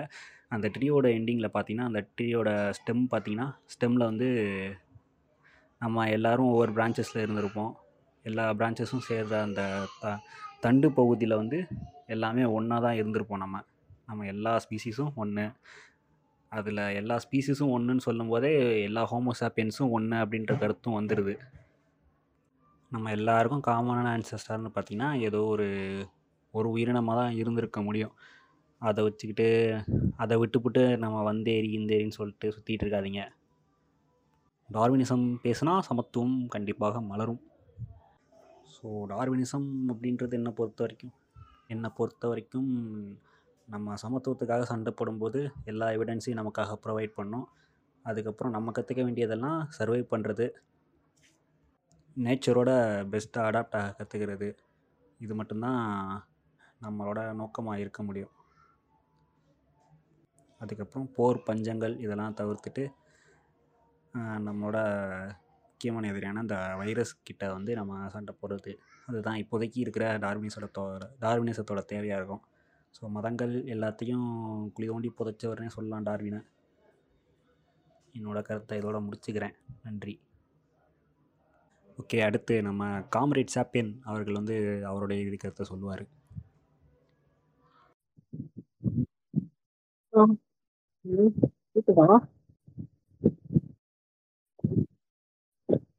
ஆ அதான் நம்ம நம்ம சொசைட்டி ஈக்குவலாக பண்ணோம்னா அதுக்கு ஃபஸ்ட்டு எல்லாருமே அவங்க சயின்டிஃபிக்கலாக நம்ம பேசி அந்த அது வழியாக நம்ம ஐடியாலஜிஸை கொண்டு போகிறப்போ இன்னும் அவங்களுக்கு ஈஸியாக புரிஞ்சிக்க முடியும். அது ஏன்னா நம்ம அந்த இடத்துல ஃபேக்டோடு பேசுகிறோம், அந்த இடத்துல நம்ம வெறுமனா எம்பத்தி இல்லைன்னா இன்ட்ரெஸ்டிங் பாரு அவங்க இதாகிறாங்க அப்படின்ற மாதிரி அதை மட்டும் பேசாம நம்ம அந்த இடத்துல ஃபேக்ட் எவிடன்ஸ் அதோட சேர்த்து வச்சு பேசுகிறோம். ஸோ அந்த மாதிரி நம்ம பேசுகிறப்போ அவங்களுக்கு இன்னும் எளிதாக புரிஞ்சுக்க முடியும். நம்ம எல்லாரும் ஒன்று தான், நம்ம எல்லாரும் ஒரே இருந்தால் மரபணுலாம் வந்திருக்கோம், எல்லாரும் ஒரே தான் அப்படிங்கிற மாதிரி புரிய வச்சு இந்த பிளானட் மட்டும்தான் இப்போ வரைக்கும் நமக்கு இருக்கு. நம்ம எல்லாரும் இப்படி ஒரு வீடு நாடு அதுக்குள்ளே மட்டும்தான் இல்லை, நம்ம இந்த பிளானட்டே நம்ம வீடு மாதிரி தான். ஸோ நம்ம எல்லாருமே ஈக்குவலாக ட்ரீட் பண்ணணும். நம்மளை காப்பாற்றுறதுக்கு வெளியே இருந்தாலும் ஆள் வர மாட்டாங்க, நம்ம தான் நம்மளை காப்பாற்றிக்கணும். அந்த மாதிரி நம்ம சொல்லி நம்ம எல்லாரும் ஈக்குவல் அப்படிங்கிற ஐடியாவை கொண்டு வந்த கொண்டு வந்தோம் சயின்டிஃபிக்கலாக பேசுகிறப்போ எல்லாரும் புரிஞ்சுப்பாங்க அப்படின்னா நம்மகிட்ட தான் நான் சொல்ல முடியாது. காம்ரேட் சாப்பியன். அப்புறம் அடுத்து நம்ம ஷெல்டன் சொல்லுவார் அவரோட இரு. டார்வினை வந்து நம்ம என்ன என்ன மாதிரியா பார்த்துருக்கோம்னா, நான் நான் ஒரு நியூவா இருந்தே சொல்றேனே, இது வரைக்கும் நம்ம வந்து கரவன் குரங்குல மனுஷன் வந்திருக்காருன்னு சொல்லியிருக்கிறாரு, அவ்வளவுதான். ஏன்னா டார்வினிசம்ன்றது நம்ம காமிச்ச காமிக்கப்பட்ட உலகம்ன்றது இவ்வளவுதான். டார்வின் வந்து இந்த மாதிரி பண்ணாரு, இந்த பீகிள் கப்பல்ல போனாரு, இத்தனை நாடு சுத்தினாரு, இவ்வளவு இது பண்ணாரு, இந்த மாதிரிலாம் ஆராய்ச்சி பண்ணாரு. இவர் வந்து கடைசியில என்ன சொன்னாரு, குரங்குல மனுஷன் என்ன சொன்னாரு அப்படின்னு சொல்லி நம்ம ஒரு ரொம்ப ஒரு பிரிமிட்டிவான, அந்த பிரிமிட்டிவா இருக்கிறதும் கூட ஒரு தவறான ஒரு கண்ணோட்டத்தை மட்டும்தான் நமக்கு இது வரைக்குமே காமிச்சிருக்கு இந்த உலகம்ன்றது வந்து. ஸோ அதெல்லாம் நம்ம கரெக்டாக நம்ம சொல்ல வேண்டியவங்க சொல்லலைனாலும் நம்மளாவது மற்றவங்க சொல்லுவோம், இந்த மாதிரி குரங்குலேருந்து மனுஷன் வரலடா, அதுக்கு வேற ரீசன் இருக்குது, இந்த மாதிரி பைபாட்டலிசம்லாம் இருக்குது அப்படி இப்படின்னு சொல்லி நம்ம அந்த விஷயங்கள்லாம் நம்ம எடுத்து சொல்லிக்கிட்டே இருப்போம் போக போக. ஏன்னா நம்ம வந்து தியஸ்ட் பேசுகிறவங்க வந்து ஈஸியாக தப்பான விஷயத்த சொல்லிட்டு கடவுள் தான் காரணம் சொல்லிட்டு போயிடலாம். நம்ம ஏத்திசம் பேசுகிறவங்க வந்து சயின்ஸ் பேசும்போது கரெக்டாக பேசி ஆகணுன்ற ஒரு விஷயம் இருக்குது. ஸோ அது போக இன்னொரு விஷயம் வந்து அந்த ஆல் லைஃப்ஸ் மேட்டர் அப்படின்ற ஒரு விஷயத்தையும் நம்ம டார்வினிசம் பேசும்போது கண்டிப்பாக சொல்லி ஆகணும். ஏன்னா அவர் வந்து என்ன சொல்லியிருப்பாருன்னா, நீயும் சும் நீயும் ஒரு மிருகம் தாண்டா, ஹியூமன்ஸ் சோசியல் அனிமல்ன்றாண்டா, நீ ஒரு அனிமல் தாண்டா அப்படின்னு சொல்லி எல்லா அனிமலையும் இவனையும் ஒரே மாதிரி நீ வந்து பெரிய எனக்கு ஆடிட்டு இருக்காத, நீ ஒரு ஸ்டார் டஸ்ட் தான், நீ ஒரு ஒரு அனிமல் தான் அப்படின்னு சொல்லி வரும்போது அது வந்து அது வந்து அதுவே ஒரு ஒரு பெரிய ஸ்டெப்புன்னு சொல்ல வரலாம் என்ன கேட்டால். ஒரு தன்னடக்கம் சொல்கிறதான் சார் சொல்லலாம். இல்லைன்னா சயின்ஸுக்கு முன்னாடி நம்ம கடவுளுக்கு முன்னாடி நம்ம கீழே இருக்கிறோம், சயின்ஸுக்கு முன்னாடி இருக்கலாம். கடவுள் சொன்னால் கடவுளை நம்ம எதிர்த்து கேள்வி கேட்க முடியாது, சயின்ஸை நம்ம எதிர்த்து கேள்வி கேட்கலாம், அது ஒரு விஷயம். ஆனால் சயின்ஸை வச்சு நம்ம வந்து கடவுளை பேசும்போது, கடவுளை எதிர்த்து பேசும்போதோ, கடவுளை நம்ம டீலிங் பண்ணும்போதோ டார்வினை வந்து நம்ம தவிர்த்துக்கிட்டு நம்ம போக முடியாது. டார்வினுமே டார்வினிசத்தையும் நம்ம தவிர்த்து பேச முடியாது. அவர் சொன்ன ஹைபோதேசிஸ்ல தப்பு இருக்குது, அவர் சொன்னதுல எதிர்த்து இருக்கு தப்பு இருக்குன்னு சொல்லிட்டு அதுக்கு மட்டும் சயின்ஸ் கிட்ட வருவானுங்க, ஏத்திசம் பேசு தியேசம் பேசுறவானுங்க. அப்படின்னா அது சயின்ஸ் வந்து எவால்வ் ஆகிட்டே இருக்கும், இவனுங்கள மாதிரி கிடையாது. சயின்ஸ் வந்து எவால்வ் ஆகிட்டே இருக்கும். இப்போ டார்வினிசம் வந்துச்சு, அதுக்கு டார்வினிசம் வந்துச்சு, அதோட அதோட ஃபிளாஸ் எல்லாம் இது வந்து ரெக்டிஃபை பண்ணுச்சு. ஸோ இந்த மாதிரி நிறைய விஷயங்கள் இருக்குது. டார்வினிசம் வந்து நம்ம இப்போ பேசுனதெல்லாம் சும்மா கடல்ல தான் எனக்கு எனக்கு என்னை பொறுத்த வரைக்கும் இன்னும் நம்ம நிறைய பேசணும், அதை அவரை பற்றி நிறைய பார்க்கணும். அவர் எழுதின புக்ஸ்லாம் நம்ம படிப்போம், நம்ம கண்டிப்பாக நம்ம பேஜில் போடுவோம், புக்ஸு சஜஷன்ஸ் கண்டிப்பாக போடுவோம். எப்பயும் சொல்கிற மாதிரி தான், ஹாப்பியாக இருங்க, உங்களுக்கு பிடிச்ச மாதிரி லைஃப்பை வாழுங்க, அவ்வளோதான். இன்னொரு விஷயம், இப்போ என்னோடய இறுதிக்கத்தை முடிச்சுட்டு கடைசியில் ஒரு விஷயம் சொல்லி முடிச்சுக்கிறேன்.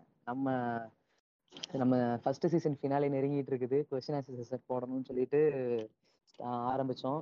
கொஸ்டின் ஆன்சர் செஷன் நிறைய பேர் கேட்டுருக்கீங்க, நிறைய பேர் நிறைய பேர் நிறைய க்ளோஸான சர்க்கிள்லேருந்து நிறைய கேட்டிருந்தாங்க. எங்களுக்கு வந்து இப்போது எங்கிட்ட இது வரைக்கும் பேசியிருக்காத நிறைய ஃபாலோவர்ஸ், லிசனர்ஸ், நம்ம நண்பர்கள் எல்லாம் இருப்பீங்க.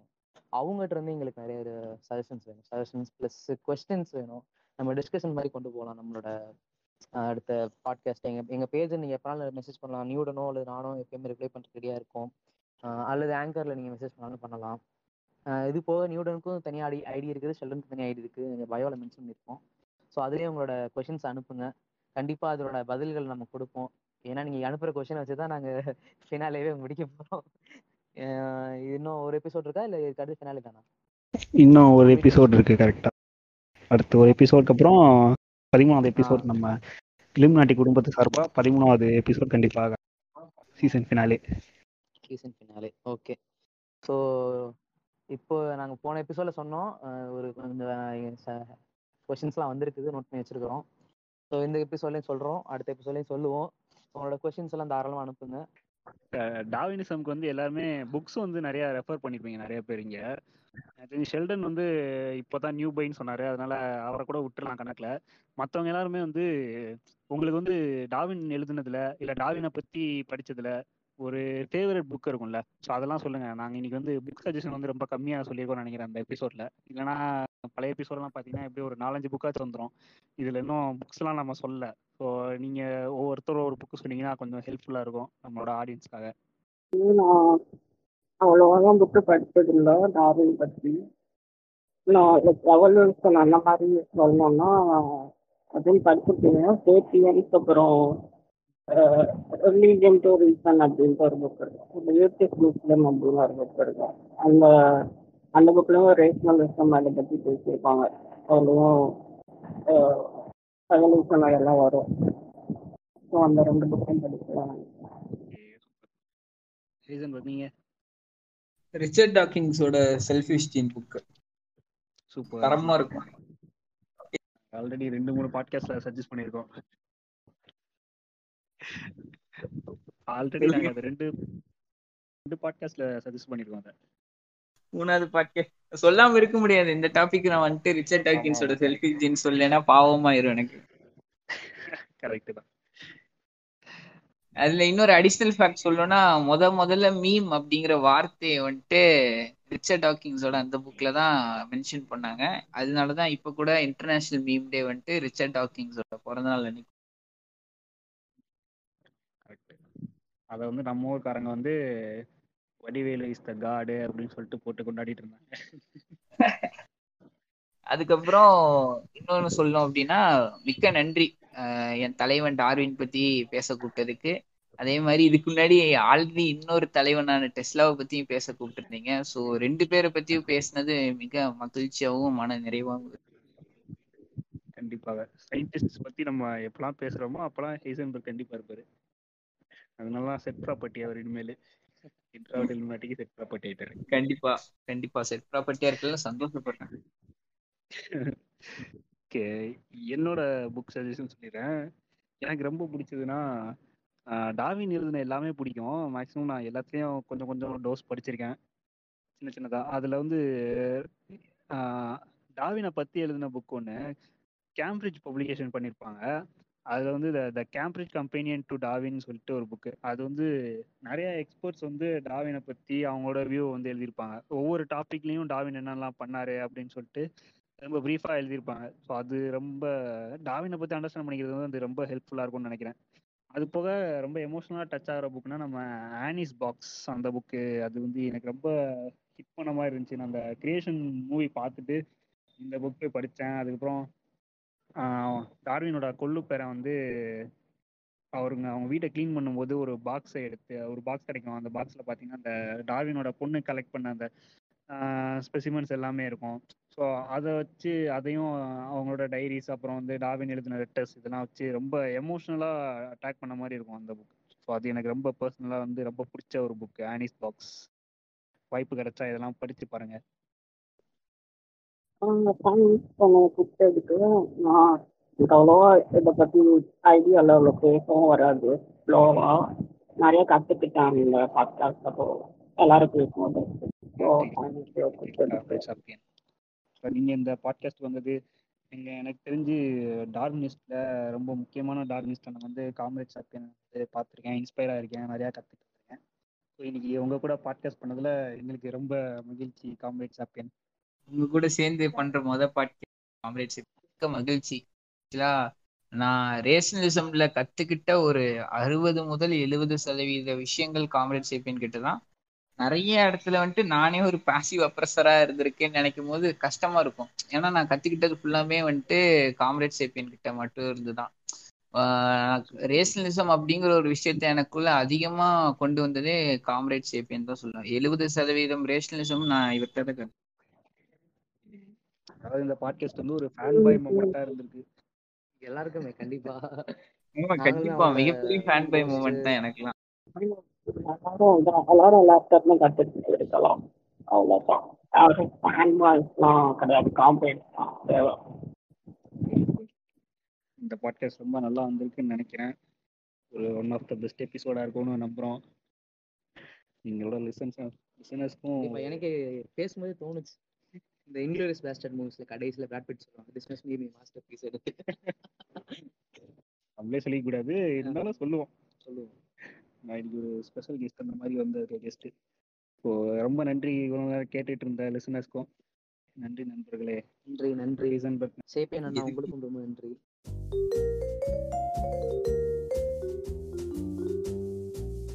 நீங்கள் இதுவரை கேட்டு ரசித்தது பதிமூன்று குடும்பங்களிலிருந்து ஓடி வந்தவர்களால் தொடங்கப்பட்ட இன்ட்ராவர்ட் இலுமினாட்டி பாட்காஸ்ட்.